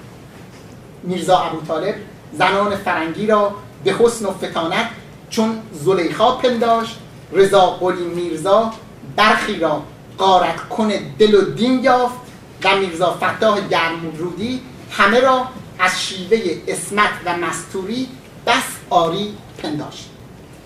با گسترش رفت و آمد به فرنگ در قرن 13 هجری و 19 میلادی حقارت روزافزون در برابر فرنگیان چهره پسندیده زنان فرنگ به تدریج به فاحشگان و افریتانی بی اسمت و شهوت پرست تبدیل شد.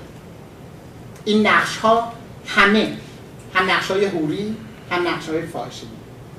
پرداخته دیدگاهی آزمند و شهوتبار بود که فرشتگان و فاحشگان فرنگ هر دو را نیازمند به برآوردن خواستها و نیازهای مسافران میپنداشت که اینا اکثر این مسافران که رفتن مرد بودن.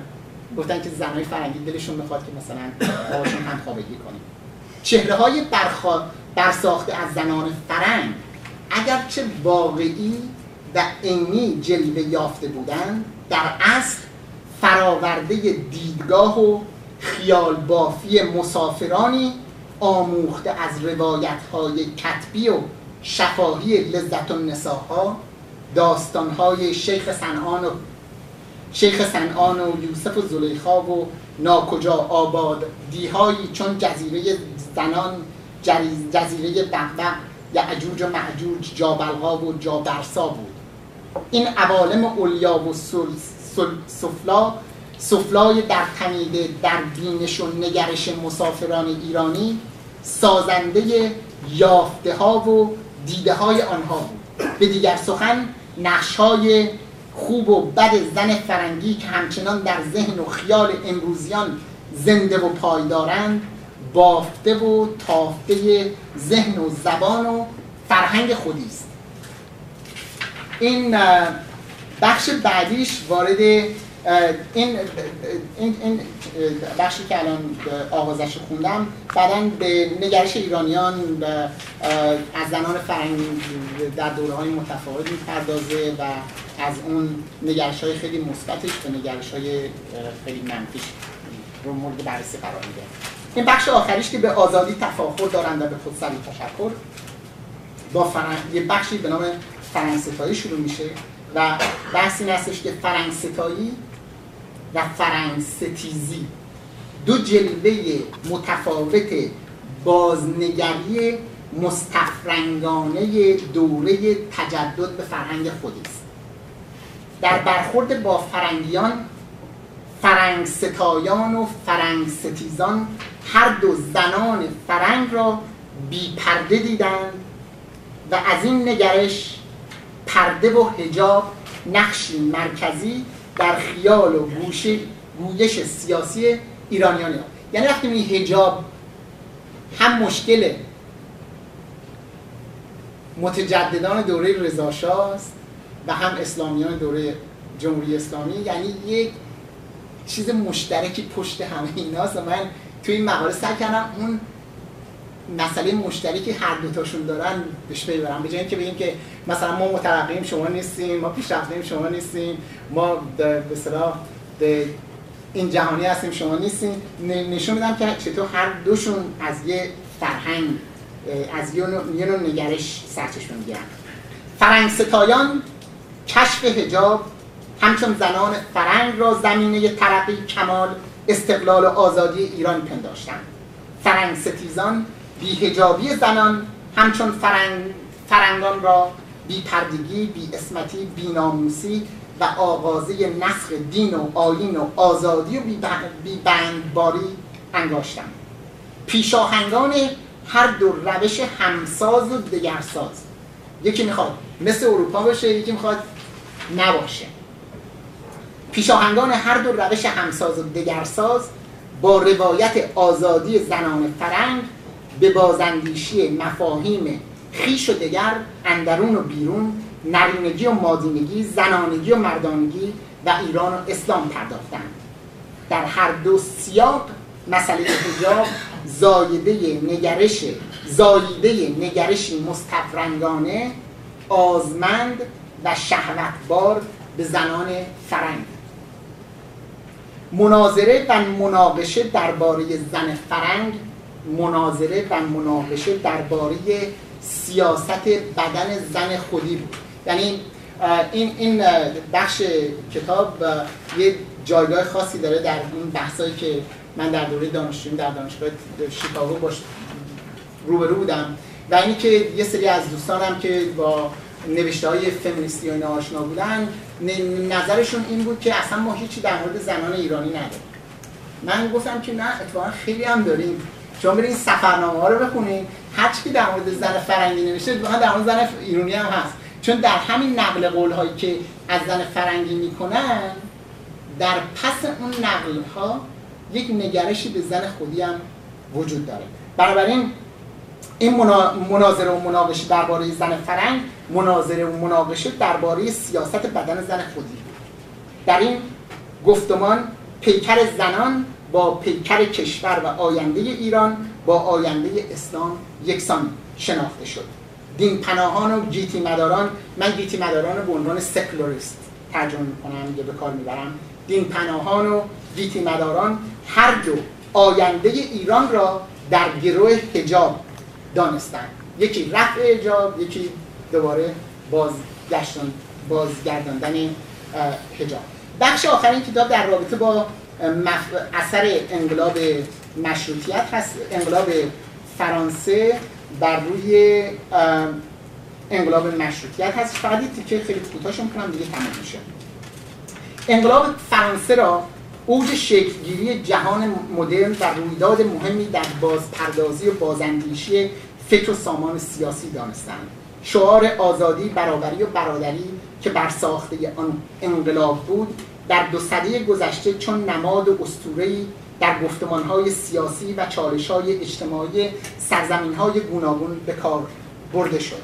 یادآوری بازخانی و تفسیر انقلاب فرانسه همچون یادآوری و بازخانی و تفسیر حد متن تاریخی ادبی یا دینی نمایانگر دید و برداشت تفسیرگر نیز هست.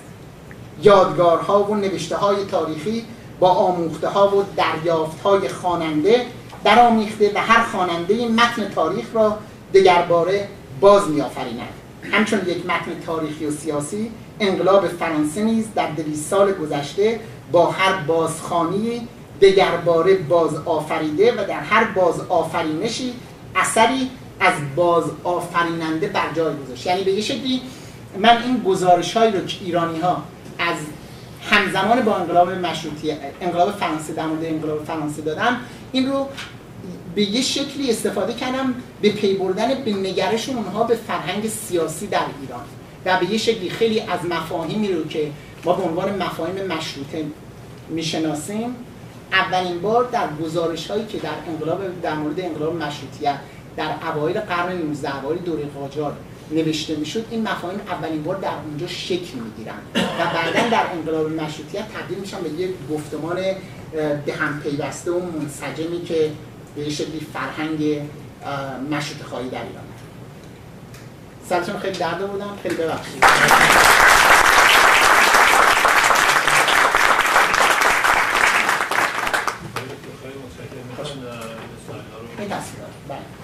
ببینیم این تصویری که شما می‌بینید به یه شکلی جلوه های متفاوت این مادر وطن هستش که مادر وطن همه جا هست شما اگه بگردین می‌تونین از دوره انقلاب مشروطیت که این نوشته هستش که خطاب دختران به مادر وطن و این برم برادرانی هستن که در خواب قفلت هستن و اگه توجه بکنید اینجا مادر روی زمین خوابیده و لحاف کشیده روش و کم کم وضع مادرم عوض میشه. اینجا دوباره مادر وطن ایران مورد تجاوز همسایه جنوب و شمال قرار گرفته به یه شکلی. مادر وطن یه دلیل این که غیرت افزاست. برای اینکه مادر وقتی مورد تجاوز قرار می‌گیره یعنی she's being raped.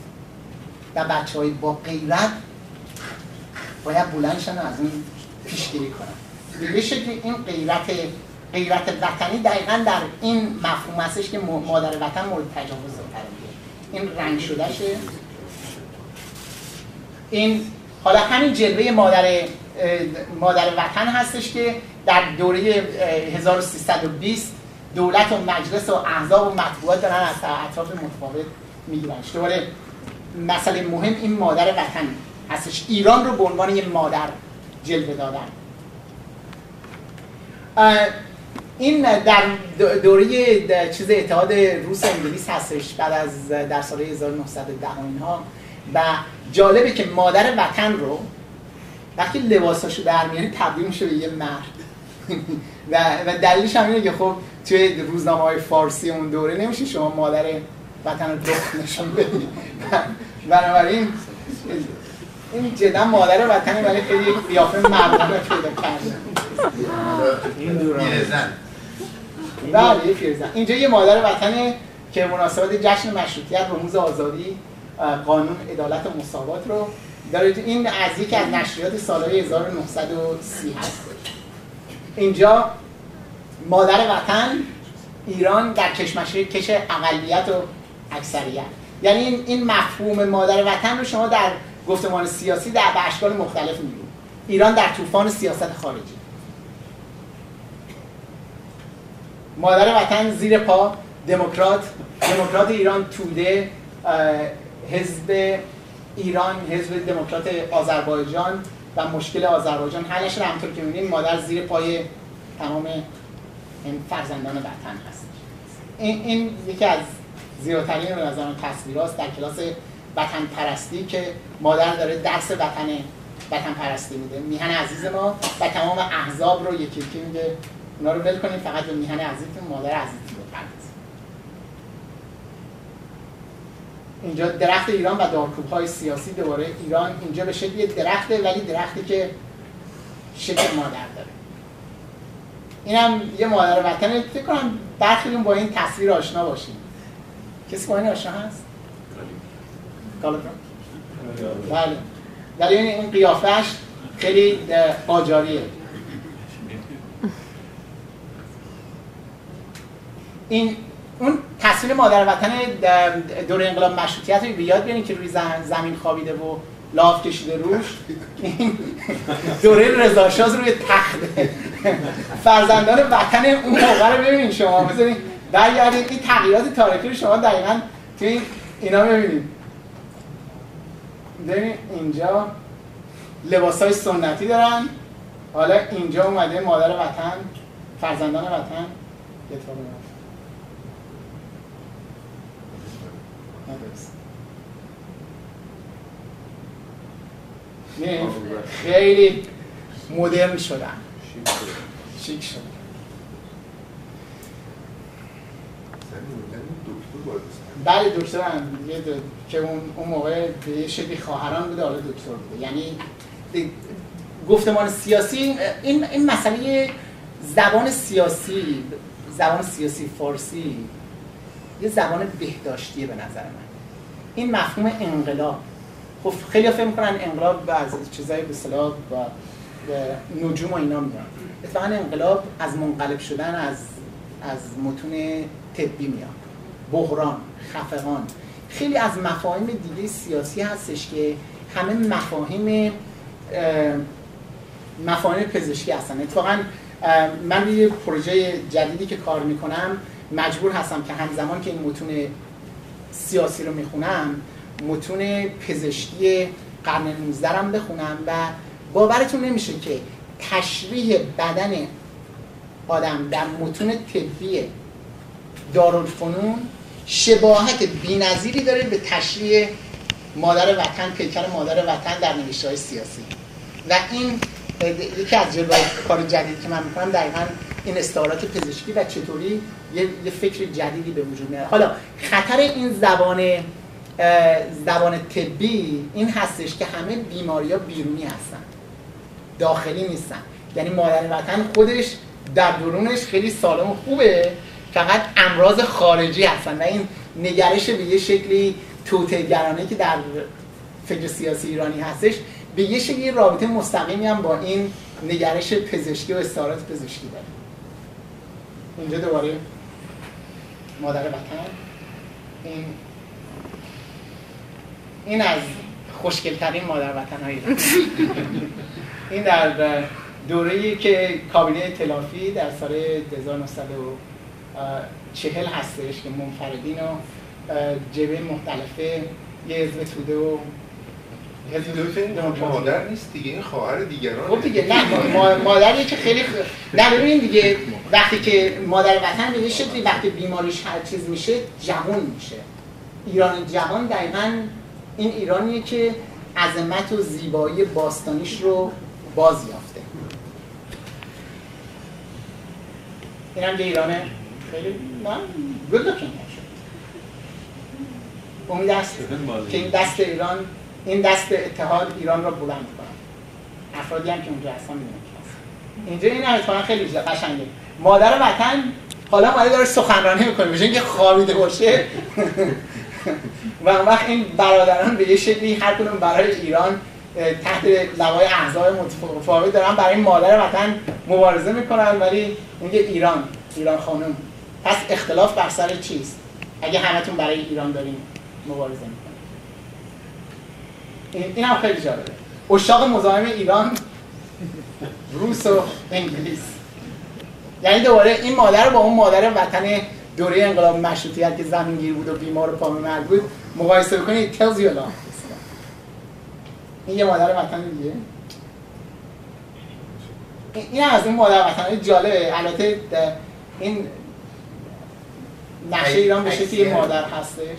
ولی بله تجزیه طلبی های برادران کرد این هم یه جلوه مادر وطن در توفیق 1960 1139 نه 49 بله اینم بله بله اینم یه ایران خانم دیگه. می‌خوام برم علنگه یه پای خرم. میلندانی اینا حتی مشروط هم کم کم تبدیل میشه به یه مادر یا یه زن که مشروط خانم در دوره انقلاب مشروطیت خوشگل بوده بعدا به دست ایرونی ها که میفته بدبخت و ناتوان میشه. این رو این اوایل مشروط هست یکیش. این اوایلشه و بعدا وقتی که مشروط خانم به دست ایرونی افتاده این بعدا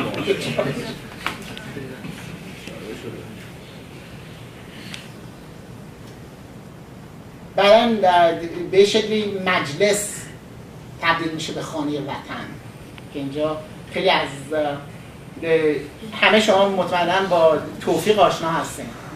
توفیق یه جلوه خیلی جالبش اینه که مجلس خانه وطنه و سردر مجلسی که از نمودهای اون خانه وطن. اینجا مثلا میگه که معلوم نیست با چه کلیدی درش باز میشه. اینجا میگه این خونه رو اجاره نمیدم می‌خوام خودم توش بشینم. دوباره مفهوم وطنی خانه. اینجا حتی مجلس رو هم شما به شکلی وطن تبدیل به یه پیکر میشه مادر میشه زن میشه. اینجا مجلس تبدیل شده به یه زن. مجلس بیستم به شکلی زن. اینجا این هم یکی از کارکاتورهای توفیق هستش که به صلاح تاریخ انقلاب مشروطیت رو از دوره مش... ابتدای مشروطیت که نونهال مشروطیت با خونش رو ادا قبول میشه و به دوره محمد علی شاه که دوره به صلاح خوبی و خوشی هستش و کودتای 1299 که سرافرازی و انقلاب هستش و دوره های 20 ساله که بعدا به ذلت انقلاب مشروطیت جدا می انجامه مشروطیت نشده اندیشی مجلس به شکل می انجامه دیگه اینا چیزای دیگه است مال دوره های متفاوت. بفهم. خیلی متشکرم دکتر. خسته نباشین. دوستان قبل از اینکه به بحث سوال جواب بپردازیم همطور که اطلاع دارین این کتاب در ایران نایاب هست و ما مجبور شدیم که تعدادی کپی بکنیم دو تا از این کپی ها اینجا هست اگر دوستان علاقمند باشند. من با من صحبت کنن 11 دلار هزینه کپی این کتاب هست. مورد دوم که می‌خواستم خدمتتون بگم برای ماه آینده همونطور که گفتم آقای دکتر عظیمی تشکیل دادن از پیکت اسپانسور میپذیرید در واقع برای هزینه های اون جلسه و دوستانی که ایمیل هاشون ما نداریم و علاقه من هستن که ایمیل های کلاب رو بگیرن لطف کنن و این برای که تاخیر ایمیلشون رو بذارم. با خط خانه لطفا. الان یه حدود ده 15 تا ایمیل دارم که ای برمیگرده مورد تصمیم که کجایش باید اشکال داره. هر حال ثبت نام می‌کنم برای سوال.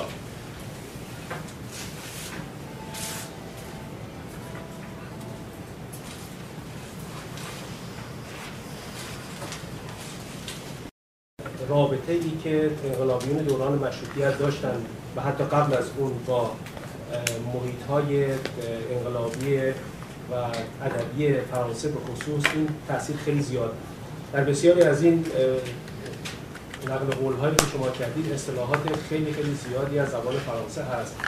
و اگه همونطور که می‌دونید در خود زبان فرانسه هم کلمه وطن فمینن و مؤنث هست. لا پاتری و خود اصطلاح لم پتخی هم وجود داره. یعنی مادر وطن یعنی همین اصطلاح وجود داره و توی یک مجموعی از برید نشریات دوران انقلاب مشروطه که در فرانسه در روزنامه های فرانسه بود من می‌دیدم حتی چندین مقاله چاپ شده.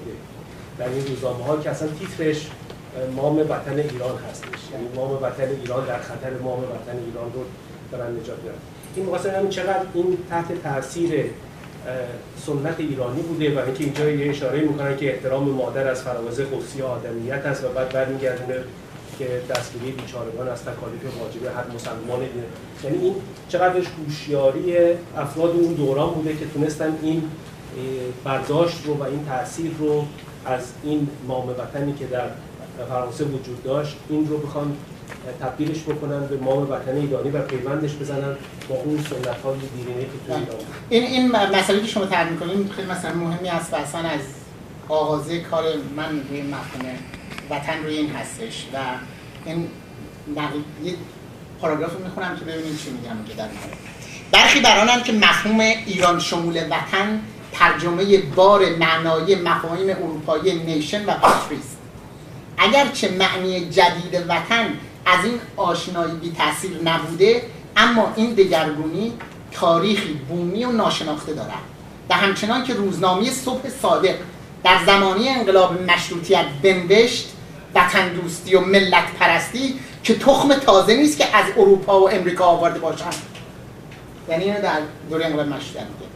ناشناخته ماندن تاریخ بومی وطن و وطن دوستی پیامد تاریخ نگاری فرنگ مدار است که تجدد و وطن ستایی را به کل پدیده وام گرفته از اروپا پندارد این پیشفرض تاریخ نگاران دوره تجدد را بران داشت که پژوهش های خیش را بیشتر به چگونگی تاثیر فرنگ بر ایران محدود سازند و کمتر به روند تجدد بومی بپردازند. و این بخش کتاب دقیقا من دنبال این هستم که اون تحولات بومی تجدد رو نشون بدم و مثلا نقل قول های فراوانی هستش از مثلا مولوی وقتی که میگه همچنین حب الوطن باشد درست تو وطن بشناس ای خواجه نخست معنی این چی هستش؟ وطن و بعدا وطن اصلی یعنی چی؟ وطن اصلی یعنی وطن به یه شکلی دو, دو, دو نوع بوده یا وطن خاکی بوده یا وطن به روحی بوده که نظر و اینجایی که به نظر من تاریخ بومی اینا خیلی مهم هستش این هستش که معمولا توی نوشتهای فلسفی ایرانی این هستش که نفس آدمی زمان تولد میاد از عالم کائنات بر بدن بر پیکر سوار میشه بدن خاکی روح آسمانی میان بر همدیگه سوار میشن و وقتی که آدم مرد بدن خاکی به وطن اصلی خاکش برمیگرده و روح هم به عالم کائنات. حالا بحثی که من می‌کنم این هستش که با این مفهوم وطن پنداری به یه شکلی وطن و روح وطن که لامکانی بوده میاد مکانمند میشه ایرانی میشه. متوجه هستیم توی نوشته های قبل از قرن بیستم شما هیچ وقت وطن دارای مکان نبوده. وطن روح لامکان بوده. مکان خاصی نبوده. که این این وطنمند شدن شکیه یکم زمانمند شدنشه وقتی که مکانمند میشه ایرونی میشه بعدا روح ایرانی جلوه های تاریخی دوره های متفاوت داره این وقتی که شما توجه رو خیلی زیاد می‌ذارین روی تاثیر اروپا بعدا متاسفانه پدیدش این که ما اصلا تاریخ خودمون رو نمی‌شناسیم.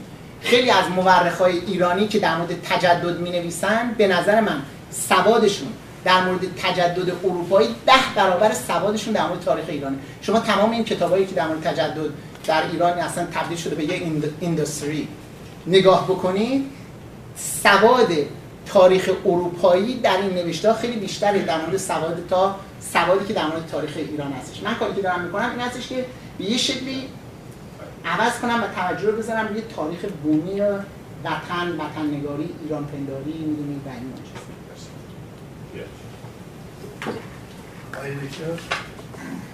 یه اشاره فرمودید راجع به اینکه ایران آرایی رو که ما بنیانش رو بر اساس رضا شاه می‌دونیم ولی 300 400 سال پیش سابقه داشته است.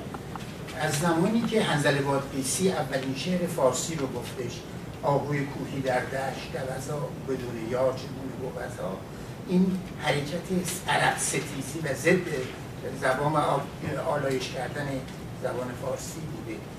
این میادش تا صفویه و بعد از و به غیر از اون دوران نادری بعدش تمام تا آخر قاجاریه فشار شدید مذهبی.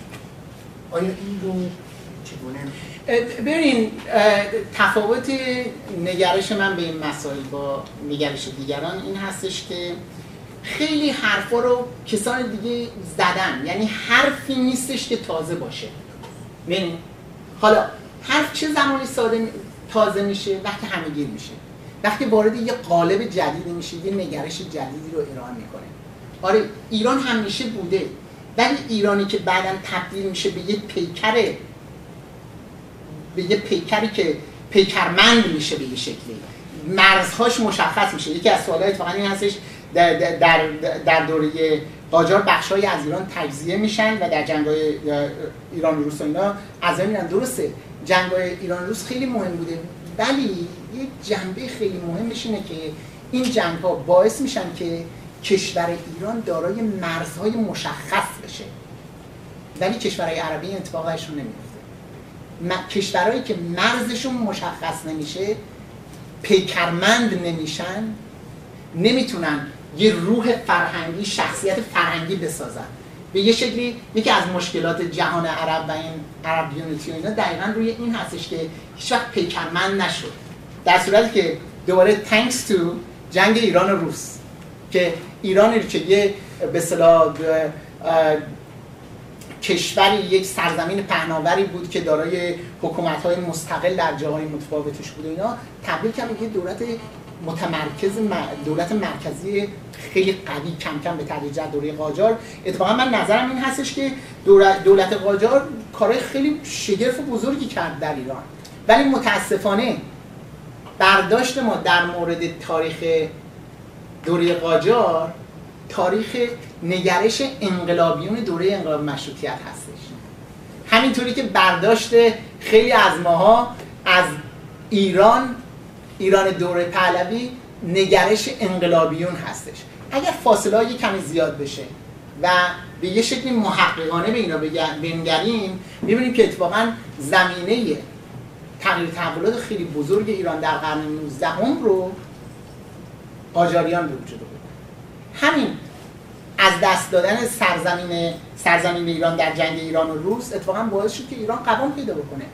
داره یه پیکر مشخص بشه اونجاست که این ایران با اون ایران فرق می‌کنه. اون ایران یه به صلاح ممالکی بود ممالک ممالک چندگانه ممالک مرسه چندگانه اینجا به یه مملکت تبدیل میشه. یه مملکت یگانه یه کشور یگانه تبدیل میشه داره یه دولت متمرکز قوی هم میشه. این تفاوتش دو تا نکته خیلی مهمی که یعنی از نظر من خیلی جالب بود در صحبت شما بود در کنار چیزی بود هردوش رو هردوش رو. اولینش که خیلی برام مهم بود رو آقای در, در واقع به نوعی سوالی بود که آقای تاجدولتی گفتن و دومش آقای ماد گفتن با این حال من هنوز امیدوارم یک کمی بیشتر از شما توضیح بخوام. راجع به این ماجرای روند به اصطلاح اون چیزی که اشاره کردیم که نوع تاریخ نگاری در گذشته و مفهوم شبان و پادشاه به عنوان پدر و بعد تبدیلش به مام وطن و ایران خانوم. این بخشی از پاسخ رو در واقع در پاسخی که به آقای تاج دولتی دادیم گرفتم. ولی می‌خوام ببینم آیا یک جای مشخصی هست که با توجه به متون یه جای مشخصی هست که شما ببینید که این از اینجا آغاز میشه که دیگه در واقع شروع اون استعاره مام وطن با یک فرد خاصی با یک متفکر خاصی شروع میشه. یا اینکه یه حالت تدریجی داشته و همینطوری نرم نرم رسیده به اینجا و بعد همینطور هی وسعت پیدا کرده. این یه چیز از نظر من خیلی مسئله جالبیه که آیا چون یه موقعی هستش که یک متفکری به خصوص مثلا اشاره کردید به میرزا آقاخان کرمانی یا متفکران مشروطه ممکنه که مثلا یک استعاره رو یک مفهوم رو بگیرن و همینطور گفته باشن و بعد همینطور این خودش وسعت پیدا کرده باشه بدون که اونها از پیش یک فکر مشخصی داشته باشن. یا از طریق آشناییشون با اروپا به وجود اومده باشه و به خصوص فرانسه و این مفهوم مام وطن رو از اونا گرفته باشن یا اینکه یک بازگشتی بوده در متون و در گذشته ایران به هر حال و به خصوص می‌خوام ببینم که در متون ایرانی دوره اسلامی آیا ما چنین چیزی داشتیم؟ مثلا اشاره به این که ما به اصطلاح این, این مفهوم زنانه است یعنی به شکل زن و مادر بروز می‌کنه یا نه؟ بخش دوم برمیگرده به همین صحبت که آقای اماد کردن و این شما گفتین که از قرن 16 هم به بعد در واقع به اصطلاح شروع این شکل جدید عرب ستیزی و روی آوردن به گذشته ایران باستانگرایی به نوعی که در دوره رضا به اوجش می‌رسه. من باز همین چیز در ذهنم بود که آیا ما این رو بهتری که یا درستره از نظر تاریخی درستره اینی که در نتیجه برخورد با غرب و اروپا از بعد از صفویه ببینیم بیشتر عمدتا یا اینکه ربطش بدیم به همون عرب ستیزی یا بیگانه ستیزی و تمام اون مسائل اصطلاح برخوردی که ما از همون آغاز اسلام داشتیم و به خصوص از نظر فرهنگی و ادبی با از شاهنامه عمدتا شروع میشه. کدوم یکی از این دو وجه غالب؟ بله. ببینید دوره این برمیگرده به نگرش تاریخی که دو نوع به دو شکل دو نوع تاریخ نگری هستش. یکی این هستش که مفاهیم رو دنبال تاریخش میگن. اولین بار کی ترک کرده؟ مثلا دموکراسی رو اولین بار کی ترک کرده؟ که همه باید بریم به متون یونانی بپردازیم فلان اینا اولین بار ایران کی گفته؟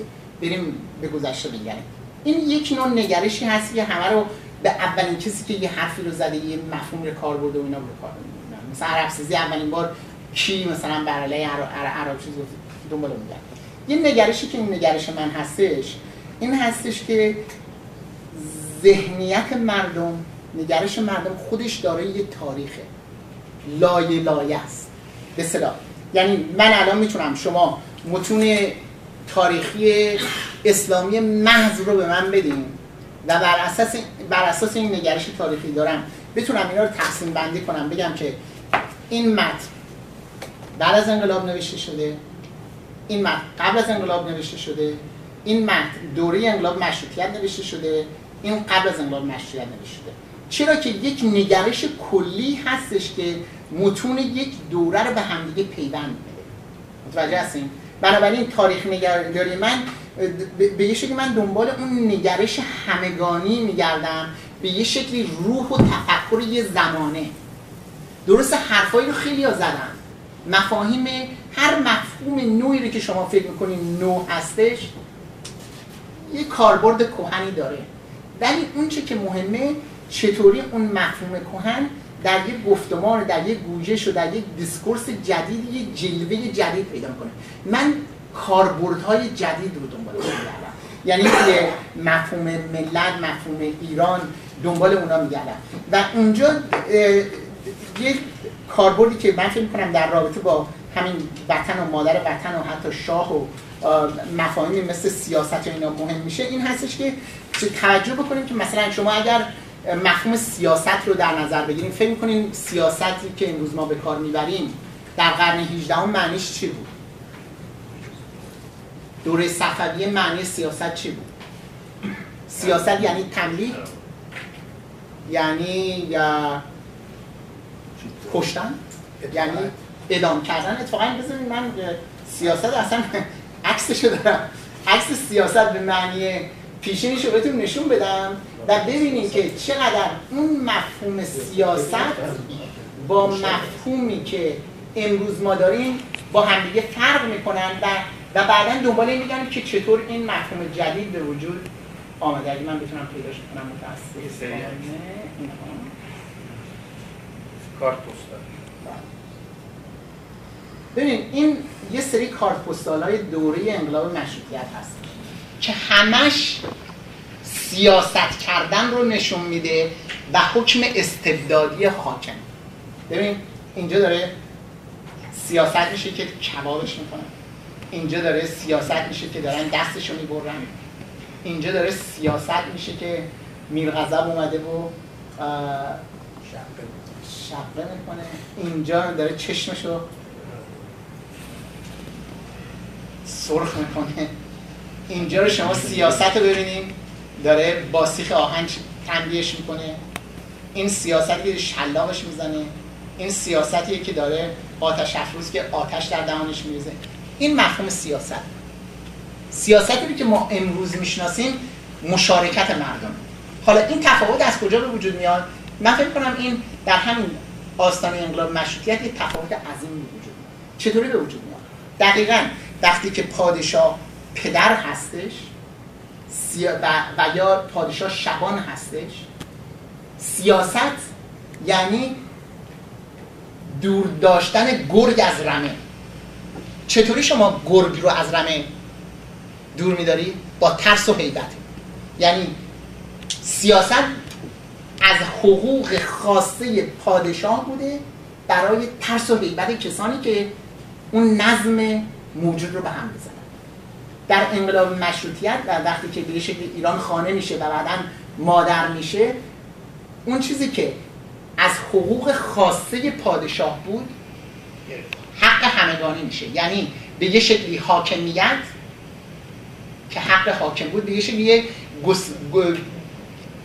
یه گسستی هستش بین حکم فرمایی و حکمرانی.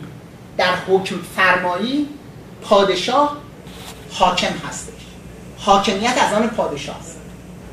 در حکمرانی قانون هستش قانونمند میشه و به یه شکلی پادشاه که از فرزندان وطن میشه. هم مسئولیت داره هم باید قانون رو رعایت بکنه. اینجاست که مفهوم سیاست از تنبیه و کشت و کشتار و اینها تبدیل میشه به مشارکت مردم شرکت مردم در آینده وطن. اتفاقا شما اگه توجه بکنین به چیز در دقیقا 100 سال پیش وقتی که محمد علی شاه کودتا می‌کنه و مجلس رو میبنده دقیقا برداشتی که اون داشتش برداشتش این بود که من حاکمم من پدر وطن هستم. حاکمیت از آن منه. شما روزنامه ها و نمی‌دونم مطبوعات و اینا چرا دخالت می‌کنید در امور پدر تاجدار؟ در صورتی مردم نظرشون بود که حاکمیت همگانی شده. به یه شکلی مردم دیگه صغیر نبودن. وقتی مردم صغیر نیستن سیاست که از حقوق خاصی پادشاه بود میاد همگانی میشه. یعنی اون تاریخی رو که من روش توجه می‌کنم این گسست ها و تغییر تحولات بزرگیه که در فکر و ذهن به وجود میاد تا اینکه مثلا برم دنبال و این کارم کردم که مثلا برم توی متون قدیمی قدیمی ببینیم که کاربردهای چندگانه مثلا سیاست چیه. مثلا توی سیاست نامه من یکی از کارهای من بوده ببینم که مفاهیم چندگانه سیاست چیه. اکثر قریب اتفاقش سیاست کردن سیاس کسیه که اسب رو تعلیم میده. چطوری تعلیم میده؟ با شلاق و با قضاوش دادن. یعنی یعنی با حیبت و ترس و حیبت. یعنی و, و چیز. و, بعدا سیاست جدید یه چیز جدید میشه. من من دنبال این یعنی تاریخ نگاری این نوع تاریخ نگاری با نوع تاریخ نگاری که دنبال اصل یه چیزی میگره خیلی فرق و, و به شکلی دنبال همگانی شدن یه مفهوم من میگم. متشکرم. دوستان من این لیست بلند بالا جلوم هست. فرصت هم کم. برای خواهش می‌کنم که سوالاتون رو خیلی محدود کنید. با تشکر از شما. یه قسمت از گفتتون برای من یکم مبهمه. اون قسمتی که مربوط میشه به چند قرسی سال پیش برای که به نظر می‌رسه که تاریخ نویسی در اون زمان محدود میشه به سری مورخینی که در دربار بودن. و تا قبل از صنعت چاپ و اومد که کمی عمومی تر شدن نوشتارها که بین مردم بره اصولا المان مردم از پیکر ایران جدا بوده. یعنی تاریخ مردمی ما نمی‌تونیم در واقع داشته باشیم. مگر اینکه اون سفرنامه نویسای تاریخ. اینه که من متوجه میشم وقتی میگیم که از این حالت چرخنده روز نگاری که صبح میشه شب میشه و میاد به حالت روند پیدا می‌کنه که ایران را در روند تاریخ می‌بینه چطور می‌تونه قبل از مشروطیت و قبل از به وجود اومدن روزنامه ها و یه مقدار شرکت دادن مردم در تفکر اجتماعی این چرخش به وجود بیاد که مثلا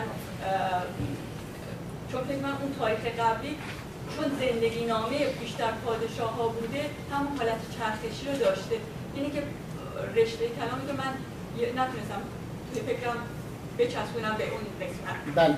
اتفاقا پرسش خیلی مهمی هستش که این چرخش چطوری به وجود که یعنی به یه شکلی تاریخ نگاری ایران مدار چطوری به وجود میاد. وقتی که ما از اون وقایع نگاری میایم به تاریخ نگاری دقیقا زمانیه که دیگر تاریخ نگاری رسمی تاریخ نگاران قدیمی به یه شکلی کسانی بودن که مثل خبرنگارای امروزی بودن که همراه پادشاه این برنامه می‌رفتن و گزارش روزانه دربار رو و و پادشاه رو می نوشتن و بیشتر به بیشتر مسائل جنگ و اینها میپرداختن. ولی در از, قرن، از همین قرن 16 که من گفتم کم کم یک نگرش جدیدی به وجود میاد که کسانی که تاریخ می نویسند لزوما کارگزاران دولت نیستند و اولین نگرش های اینگونه که توجهش رو به ایران باستان می‌کنه یه سری متونی هستش به نام متون دساتیری اینا مهم به نام متون دساتیری شناخته شدن که اینا یه گروهی بودن که رهبرشون یه شخصی است به نام آذرکیگان که در دوره فکر کنم شاه عباس هستش که اینا میرن به ایرانیان زرتشتی بودن که میرن به هند. و فکر کنم در یزد و کرمان اینا بودن که به یه شکلی مورد حمله قرار گرفته بودن. هویت وجود فیزیکیشون مورد حمله قرار گرفته و وقتی که میرن در هند به یه شکلی دی فایت بک و به جای اینکه در ایران که بودن یعنی بدنشون خودشون حضورشون اصلا در خطر بود اونجا که میرن خودشون رو بازنویسی می‌کنن در تاریخ و متن تاریخ ایران.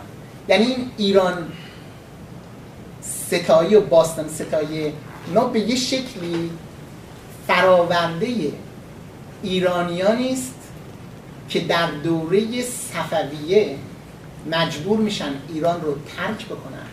ولی وقتی اونجا میرن شروع می‌کنن یک نگرش تاریخی جدیدی از تاریخ ایران رو عرضه بکنن که مدار تاریخ نگاری دیگر پادشاه نیست. ولی ایران هستش و دین ایرانی و فرهنگ بهی و دین بهی و این هاست می‌دونید؟ و و این خودش آغازه گرایشی میشه که بعدا در قرن 19 هم با پدیده مثلا سواد آموزی دانشگاهی رو شدن و اینها کم کم دیگه حکومت حکومت اون کاری که قبلا می‌کرده حالا روزنامه های رسمی می‌کنن. می‌بینید برای تاریخ نگاری تبدیل میشه به یه هنر جدیدی که بیشتر مردمی مردمی میشه. ولی خیلی مهمه که توجه داشته باشین که بدون این ایران پر ایران مداری به نظر من انقلاب مشروطیت به وجود نمیاد. یعنی برای اینکه بخوای انقلاب بکنی باید یه پشتوانه فرهنگی قوی داشته باشی و بدون اون انقلاب نمیشه. یعنی انقلاب رو با با مبارزه مسلحانه نمی‌کرد نمیشه کرد. انقلاب مشروطه خیلی خوب تو نوشتهایی که در مورد انقلاب مشروطه هستن ستارخان و باقرخان خیلی بزرگ کردن. برای اینکه نشون بدن مبارزه مسلحانه خیلی مهم بوده. این از نگرش های سال 1950 1350 و ایناست که دورای چریکی و اینا بود. در واقع انقلاب مشروطیت بدون اون پشتوانه تاریخی بدون توجهی که به زبان فرهنگ فارسی شده به نظر من به وجود نمیاد. ببخشید سوال من دو قسمت داره. اول می‌خواستم ببینم معادل انگلیسی تجدد شما چی گرفتید؟ مدرنیتی به حال اگر این نظر جناب بوده باشه متاسفانه منم دغدغه خاطر ما خانم و آقا رو دارم در رابطه با نمونه هایی که میاری و اینکه این کتاب سعی شده تجدد رو برگردونه یک چیزی جدا از مدرنیسم. یعنی وقتی که ما از 400 سال پیش صحبت می‌کنیم مدرنیزمی ما نمی‌تونیم در یک جامعه فئودالیسم ببینیم. یعنی صورتبندی اجتماعی یک چیزی هست که ما نمی‌تونیم چشممون رو روش ببندیم. مدرنیزم یک صورتبندی یک مفهومی هستش که در یک جامعه صنعتی به وجود میاد. یعنی روابط در یک جامعه فئودالی شما نمی‌تونید یک رابطه مثلا مثلا چیزی به نام دموکراسی داشته باشید چیزی به نام مثلا حتی نژاد داشته باشید شما اینجا در بله. قسمت از صحبت گفتید مثلا به آریایی بودن خودشون. اصلا در زمان مثلا در زمانهای قبل از فرض کنید صنعتی شدن ما چیزی نمی‌تونیم به عنوان به قبل از مندل چون حداقل من می‌دونم تاریخش تا اونجا که من می‌دونم تاریخچه ریس برمیگرده مثلا به ارنست مندل. و حالا تازه ارنست مندل هم در اون جامعه خودش به نظر من نظر بدیعی رو مطرح می‌کرده. من قانع نشدم. بله. ببینیم مسئله خیلی مهمی رو تر می‌کنیم و مسئله که خیلی از کسانی که روی تاریخ تجدد ایرانی اصلا تجدد رو موضوع کارشونه به این می‌پردازن خیلی تجدد رو خلاصه می‌کنن به ماشینی شدن به مکانایزیشن. این یک جلوه تجدد هستش. یعنی شما اگه بخوان من ببین به که من این رو بعد اینطوری بهتون میگم که نگرش من از تجدد با نگرش دوستان دیگه هم همکار هم فرق می‌کنه. اونها تجدد رو یک مجموعه یگانه و تغییر ناپذیر می‌بینم من تجدد رو دارای لایه ها و دوره های متفاوت می‌بینم. یه دورش با همین تاریخ پردازی و باستانگرایی شروع میشه. یه دورش میشه زبانسازی و زبان پردازی و واژه سازی و اینا که قرن 19 جدا چیز هستش. دوره خیلی مهم میشه. یه دوره دیگه میشه تجدد سیاسی میشه. بعدا یه, ت... یه دوره دیگه تجدد به یه شکلی روزمره میشه. من توی کتابی که الان دارم کار می‌کنم اتفاقا توجهم برمیگرده روی تجدد روزمره و بحث اساسی هم که می‌کنم این تجدد روزمره که در ایران به وجود میاد بحثم این هستش که در دوره جنگ ایران و روس اتفاقا شروع میشه که ایران ایرانیا برای اولین بار به یه مسئله خیلی جدید وبا رو برو میشن که خیلی لشکریان ایرانی که در جنگ با روس کشته شده بودن روسا نکشتنشون. وبا کشتشون. و این باعث میشه که دولت چیز دولت قاجار برای اولین بار از سال 1820 شروع بکنه به این پردازی چطوری جلوگیری از این بکنه. و تمام این تغییر تحولاتی که به وجود میاد از اونجا ناشی میشه. و, و در اون زمان بحثشون این بوده که وبا به علت عفونت هواست هوا بو میده و و باید این عفونت رو رفع کرد تا مردم دیگه وبا نگیرن. در همینی که اگه شما به روزنامه های دوره مشروطی دوره های قرن 19 توجه کنیم این که پادشاه همیشه از یک از یه جا می‌رفته از یه اردو می‌رفته به یه اردوی دیگه. چون فکر می‌کرد یه جا بمونه هوا فاسد میشه هوا عفونت پیدا می‌کنه می‌رفته به یه جای دیگه که هوا تازه باشه. و این باعث میشه که برای اولین بار از سالهای 1830 اینطورها مسترای عمومی ساخته بشه. آشغال تو خیابون جمع بکنن. خیابونا رو سنگ فرش بکنن. دیوارهای دور شهر رو کم کم بردارن. کوچه ها رو فراخ کنن. و تجدد تجدد روزمره یه چیزی مردم تو زندگی روزانهشون می‌دیدن. یا میدن که این شهری که اینقدر کثیف بوده حالا تمیز شده. متوجه این؟ بعدن خودش وارد یه جنبه دیگه میشه. جنبه بعدیش این هستش که به این پی می‌برن که وبا نه به علت عفونت هواست بلکه به علت آلودگی آبه این مرحله اولی که می‌گفتن به علت عفونت هواست باعث میشه که گستره همگان شهر رو بیرون توی خیابون و کوچه و اینا ترتمیز بشه. وقتی که وبا رو به علت آلودگی آب دیدن حوزا کم کم جمع میشن لوله کشی میشه و خونه ها کم کم تمیز و مرتب و یه حالت جدید پیدا می‌کنه. اونم یه جلوه دیگه تجدد هستش. بنابراین تجدد یه یه, یه کالای یگانه نیستش. دارای دوره های متفاوت و لایه های متفاوته و بیشتر توجه ما یا به شهرنشینی بوده و صنعتی شدن اونم یه نوع تجدده یا به تجدد سیاسی. و به نظر من این جنبه های متفاوت داره که هر لایش به نظر من تجدد ایرانی همزمان با تجدد اروپایی بوده. اروپایی هم تجددشون از قرن 16 هم شروع شده.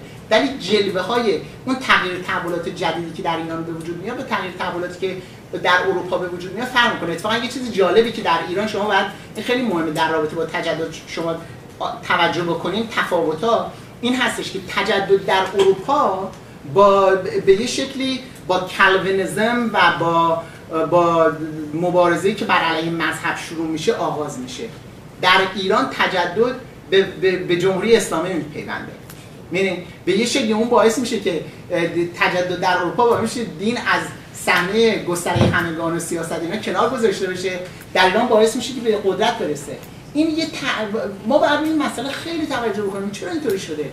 اگه بخوایم فقط تجدد رو محدود بکنیم به صنعتی شدن و شهرنشینی و تجدد روزمره اون درسته. ولی یه سری اتفاقای دیگه ای داره در این مملکت میفته که تجدد ایرانی رو اگر چی قالب جهانی یگانه داره تبدیل کرده به یه موجود دیگه ای و ما باید اینو بفهمیم. یعنی بهش در واقع فکری من این هستش که چرا این تغییر تحولات در ایران اینطوری افتاده. چرا مثلا در یه جای مبارزه با مثلا روی رنسانس یه طور دیگه بوده کلبنزم یه طور دیگه ای بوده در, در ایران مثلا یه جلوه های دیگه میمونه. یه چیزی که اول یه جای دیگه اومده اینجا آخر شده داره اینا مسئله خیلی جدی هستش می‌دونین و, و به نظر من به مسئله تجدد ارتباط با مسئله تجدد و برداشت ما از تجدد خیلی ارتباط شرحی که جناب عالی از کتابتون دادین یه چند بندی رو به من القا کرد. اینو میگم می‌خوام ببینم تایید می‌کنید. این بود که وقتی روشنفکرهای مشروطه اومدن غرب و متجدد و پیشرفته دیدن. و گذشته ایران رو یعنی اون مام وطن 6000 ساله رو خوب دیدن. دین و حجوم عرب رو بد دیدن. باعث شد که جنبش مشروطه به وجود اما وقتی که روشنفکرها اومدن در دوره بعد با غرب در افتادن به عنوان سرمایه‌دار بهش پریدن. و اینکه دیکتاتور رو داره حمایت می‌کنه و پادشاه این دیکتاتور. و این دیکته و این پادشاه هم با مام وطن یعنی با اون پادشاهی گذشته پیوندش دادن اونم زدن. تنها انتخابی که برای مردم موند چی بود؟ دین و رهبریتش بود پریدن سر اون. یعنی خود به خود خودشون از صحنه خارج کردن و آوردن بالا. اینو من درست فهمیدم. بله. به حالا بذارین اگه اینجا یه چیز باشه قلم باشه من نشونتون میدم که نگرش ها چطوری عوض میشه. ببینید در انقلاب مشروطیت ایران عقب افتاده از کاروان تمدن پنداشته می‌شد. کاروان تمدن آغازش مثلا حال کنونش فرنگ بود. ایران عقب افتاده بوده یعنی در حال جهانی نبوده. و به یه شکلی این زمان چیز یه زمان به اصطلاح بالنده بوده که ایران این عقب گیر کرده بوده. اتفاقی که میفته بعد از انقلاب مشروطیت و یکی از کسانی که اصلا در وجود آوردن این این نقش بسیار مهمی داشته احمدی کسروی هستش. که احمدی کسروی یه, یه کتابی داره به نام آیین که این کتاب آیین رو در زمانی می که در در اروپا و امریکا این depression Great Depression وجود داشته.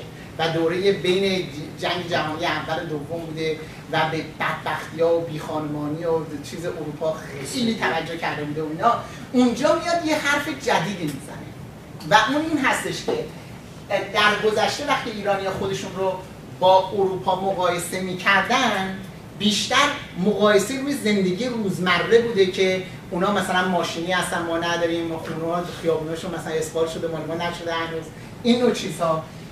در دوره کسروی به بعد از سال 1930 به بعد اینا میان اروپا رو اروپای صنعتی و به یه شکلی جنگ جنگ زده رو میان یه اروپای بدبخت می‌بینن و شرق رو شرق روحانی می‌بینن یکی مادی شده جنگ زده شده بدبخت شده و دیگه نباید دنبالش رفت و شرق دارای روحانیت و برتری است. بنابراین اونجا در گذشته ایران این عقب بوده اروپا اینجا بوده حالا این برعکس میشه به یه شکلی شرقی برتر به غربی مادیه. ما روحانی هستیم فراتر از اینا هستیم. و این آغازه تمام اون تغییر تغییراتی هستش که شما به جلوه دیگرش رو ترک کردیم به یه شکلی و بعدا یه جنبه های دیگه که برمیگرده به تجدد روزمره و اینا تغییراتی که دوره مخصوصا پهلوی اول به وجود میاد و اینها یه سری آثار اصلا ایران به یه شکلی تبدیل میشه به به, به یه دیگر به یه جای دیگه مثلا خیلی از نوشته های دوره رضا شاه که شما می‌بینید روشنفکرا می نویسن می‌بینن که این مملکت چقدر عوض شده. در عرض ده سال شده یه ره صد ساله رو پیموده. خب این ره صد ساله رو که پیموده یعنی چی؟ یعنی خیلی تغییر تغییرات جدیدی به وجود میاد در ایران که قبلا وجود نداشت. مثلا مسافرخونه هستش هتل هستش. قهوه هست دانشگاه عالی بمونه. ولی یه سری چیزای فرهنگی جدیدی به وجود میاد که مردم به جای اینکه برن توی خونه هاشون توی هیئت ها اینا بشنن دور هم دیگه بشنن حالا میرن کافه نشین میشن. میرن تو کاباره میشینن. میرن مثلا تو مسافرخونه میرن هتل. هتل موقع یعنی یه جایی که میری میخوابی و خوشگذرونی و فلان می‌کنی. و بعدا این تبدیل میشه به یه نوع بیماری اجتماعی. یعنی به یه شکلی اروپا رو یه اروپایی بیمار روانی می‌بینن و ایران شهری هم کم کم شروع می‌کنن. مخصوصا در نوشته های اسلامی به عنوان یک ایرانی که اجتماع ایرانی بیمار شده می‌بینن. و اینها جلوه های متباعد همین غرب س- غرب س- فرانستیزی یا غرب ستیزی هستش که به یه شکلی غرب بدبخت شده. غرب عقب افتاده است از لحاظ روانی و بیماری های روانیش و بیماری های روحیش و بیماری های اخلاقیش رو داره به ما میده و باید با این مبارزه کرد. و چه کسی با اینا می‌تونه مبارزه بکنه؟ یعنی اگر مبارزه مبارزه اخلاقی باشه دقیقا می‌بینید که در دوره انقلاب مشهد من خیلی جالب شما اگه توجه بکنید خیلی از نمایندگان مجلس طبیب بودن. انقلاب, مش... انقلاب اسلامی باعث میشه که طبیبایی که به قدرت می‌رسن طبیب روحانی باشن. متوجه هستین؟ یعنی علمایی که به قدرت می‌رسن. چون بیماری بیماری روحی بوده بیماری اخلاقی بوده کسانی هم که به قدرت می‌رسن پزشکان روحانی هستن. در صورتی که قبلا پزشکایی به قدرت می‌رسن پزشکایی بودن که مثلا می‌خواستن جم... ایران رو به یه شکلی بهداشتی بکنن فلان. نمی‌دونم متوجه توضیح. متشکر از صحبتاتون خیلی استفاده شد. این نکته که شما باستان میگو که بتونه تفاوت با ایران اسلامی داشته باشه. ولی در سالهای قبل از انقلاب ایران باستان میشه عهد دیکتاتوری. یعنی دوره فساد ایران شناخته میشه. اخیرا هم انگار خانی یک چیز در مورد گفتم. متوجه هستین؟ این, این, این یعنی به یه شکلی روشنفکران مثلا روشنفکر سکولار چپ این رو نتونستن درک بکنن. یعنی در مقابل با شاه تمام هستی ایران پیش از اسلام رو به یه شکلی نف کردن و بنابراین یک هویت تاریخی مستقلی در مقابل اسلامی اسلامگرایان نداشتن که بتونن در انقلاب اصلا ارزندامی بکنن. اصلا بیهوده شدن یعنی مبارزه‌ای هم که کردن در خدمت یه گروه دیگری قرار گرفت. برای اینکه اون پشتوانه فرهنگی و تاریخی قوی رو که می‌تونستن داشته باشن نداشتن آقای دکتر خیلی ممنون. شما مثل اینکه آخرین دانشنامهتون از دانشگاه شیکاگو گرفت بایزد معمولا دانشگاه شیکاگو موزه تاریخی خودشون دارن. شما حتما توشون رفتید. بله. اما امروزه همه کشورها مادرلند هستند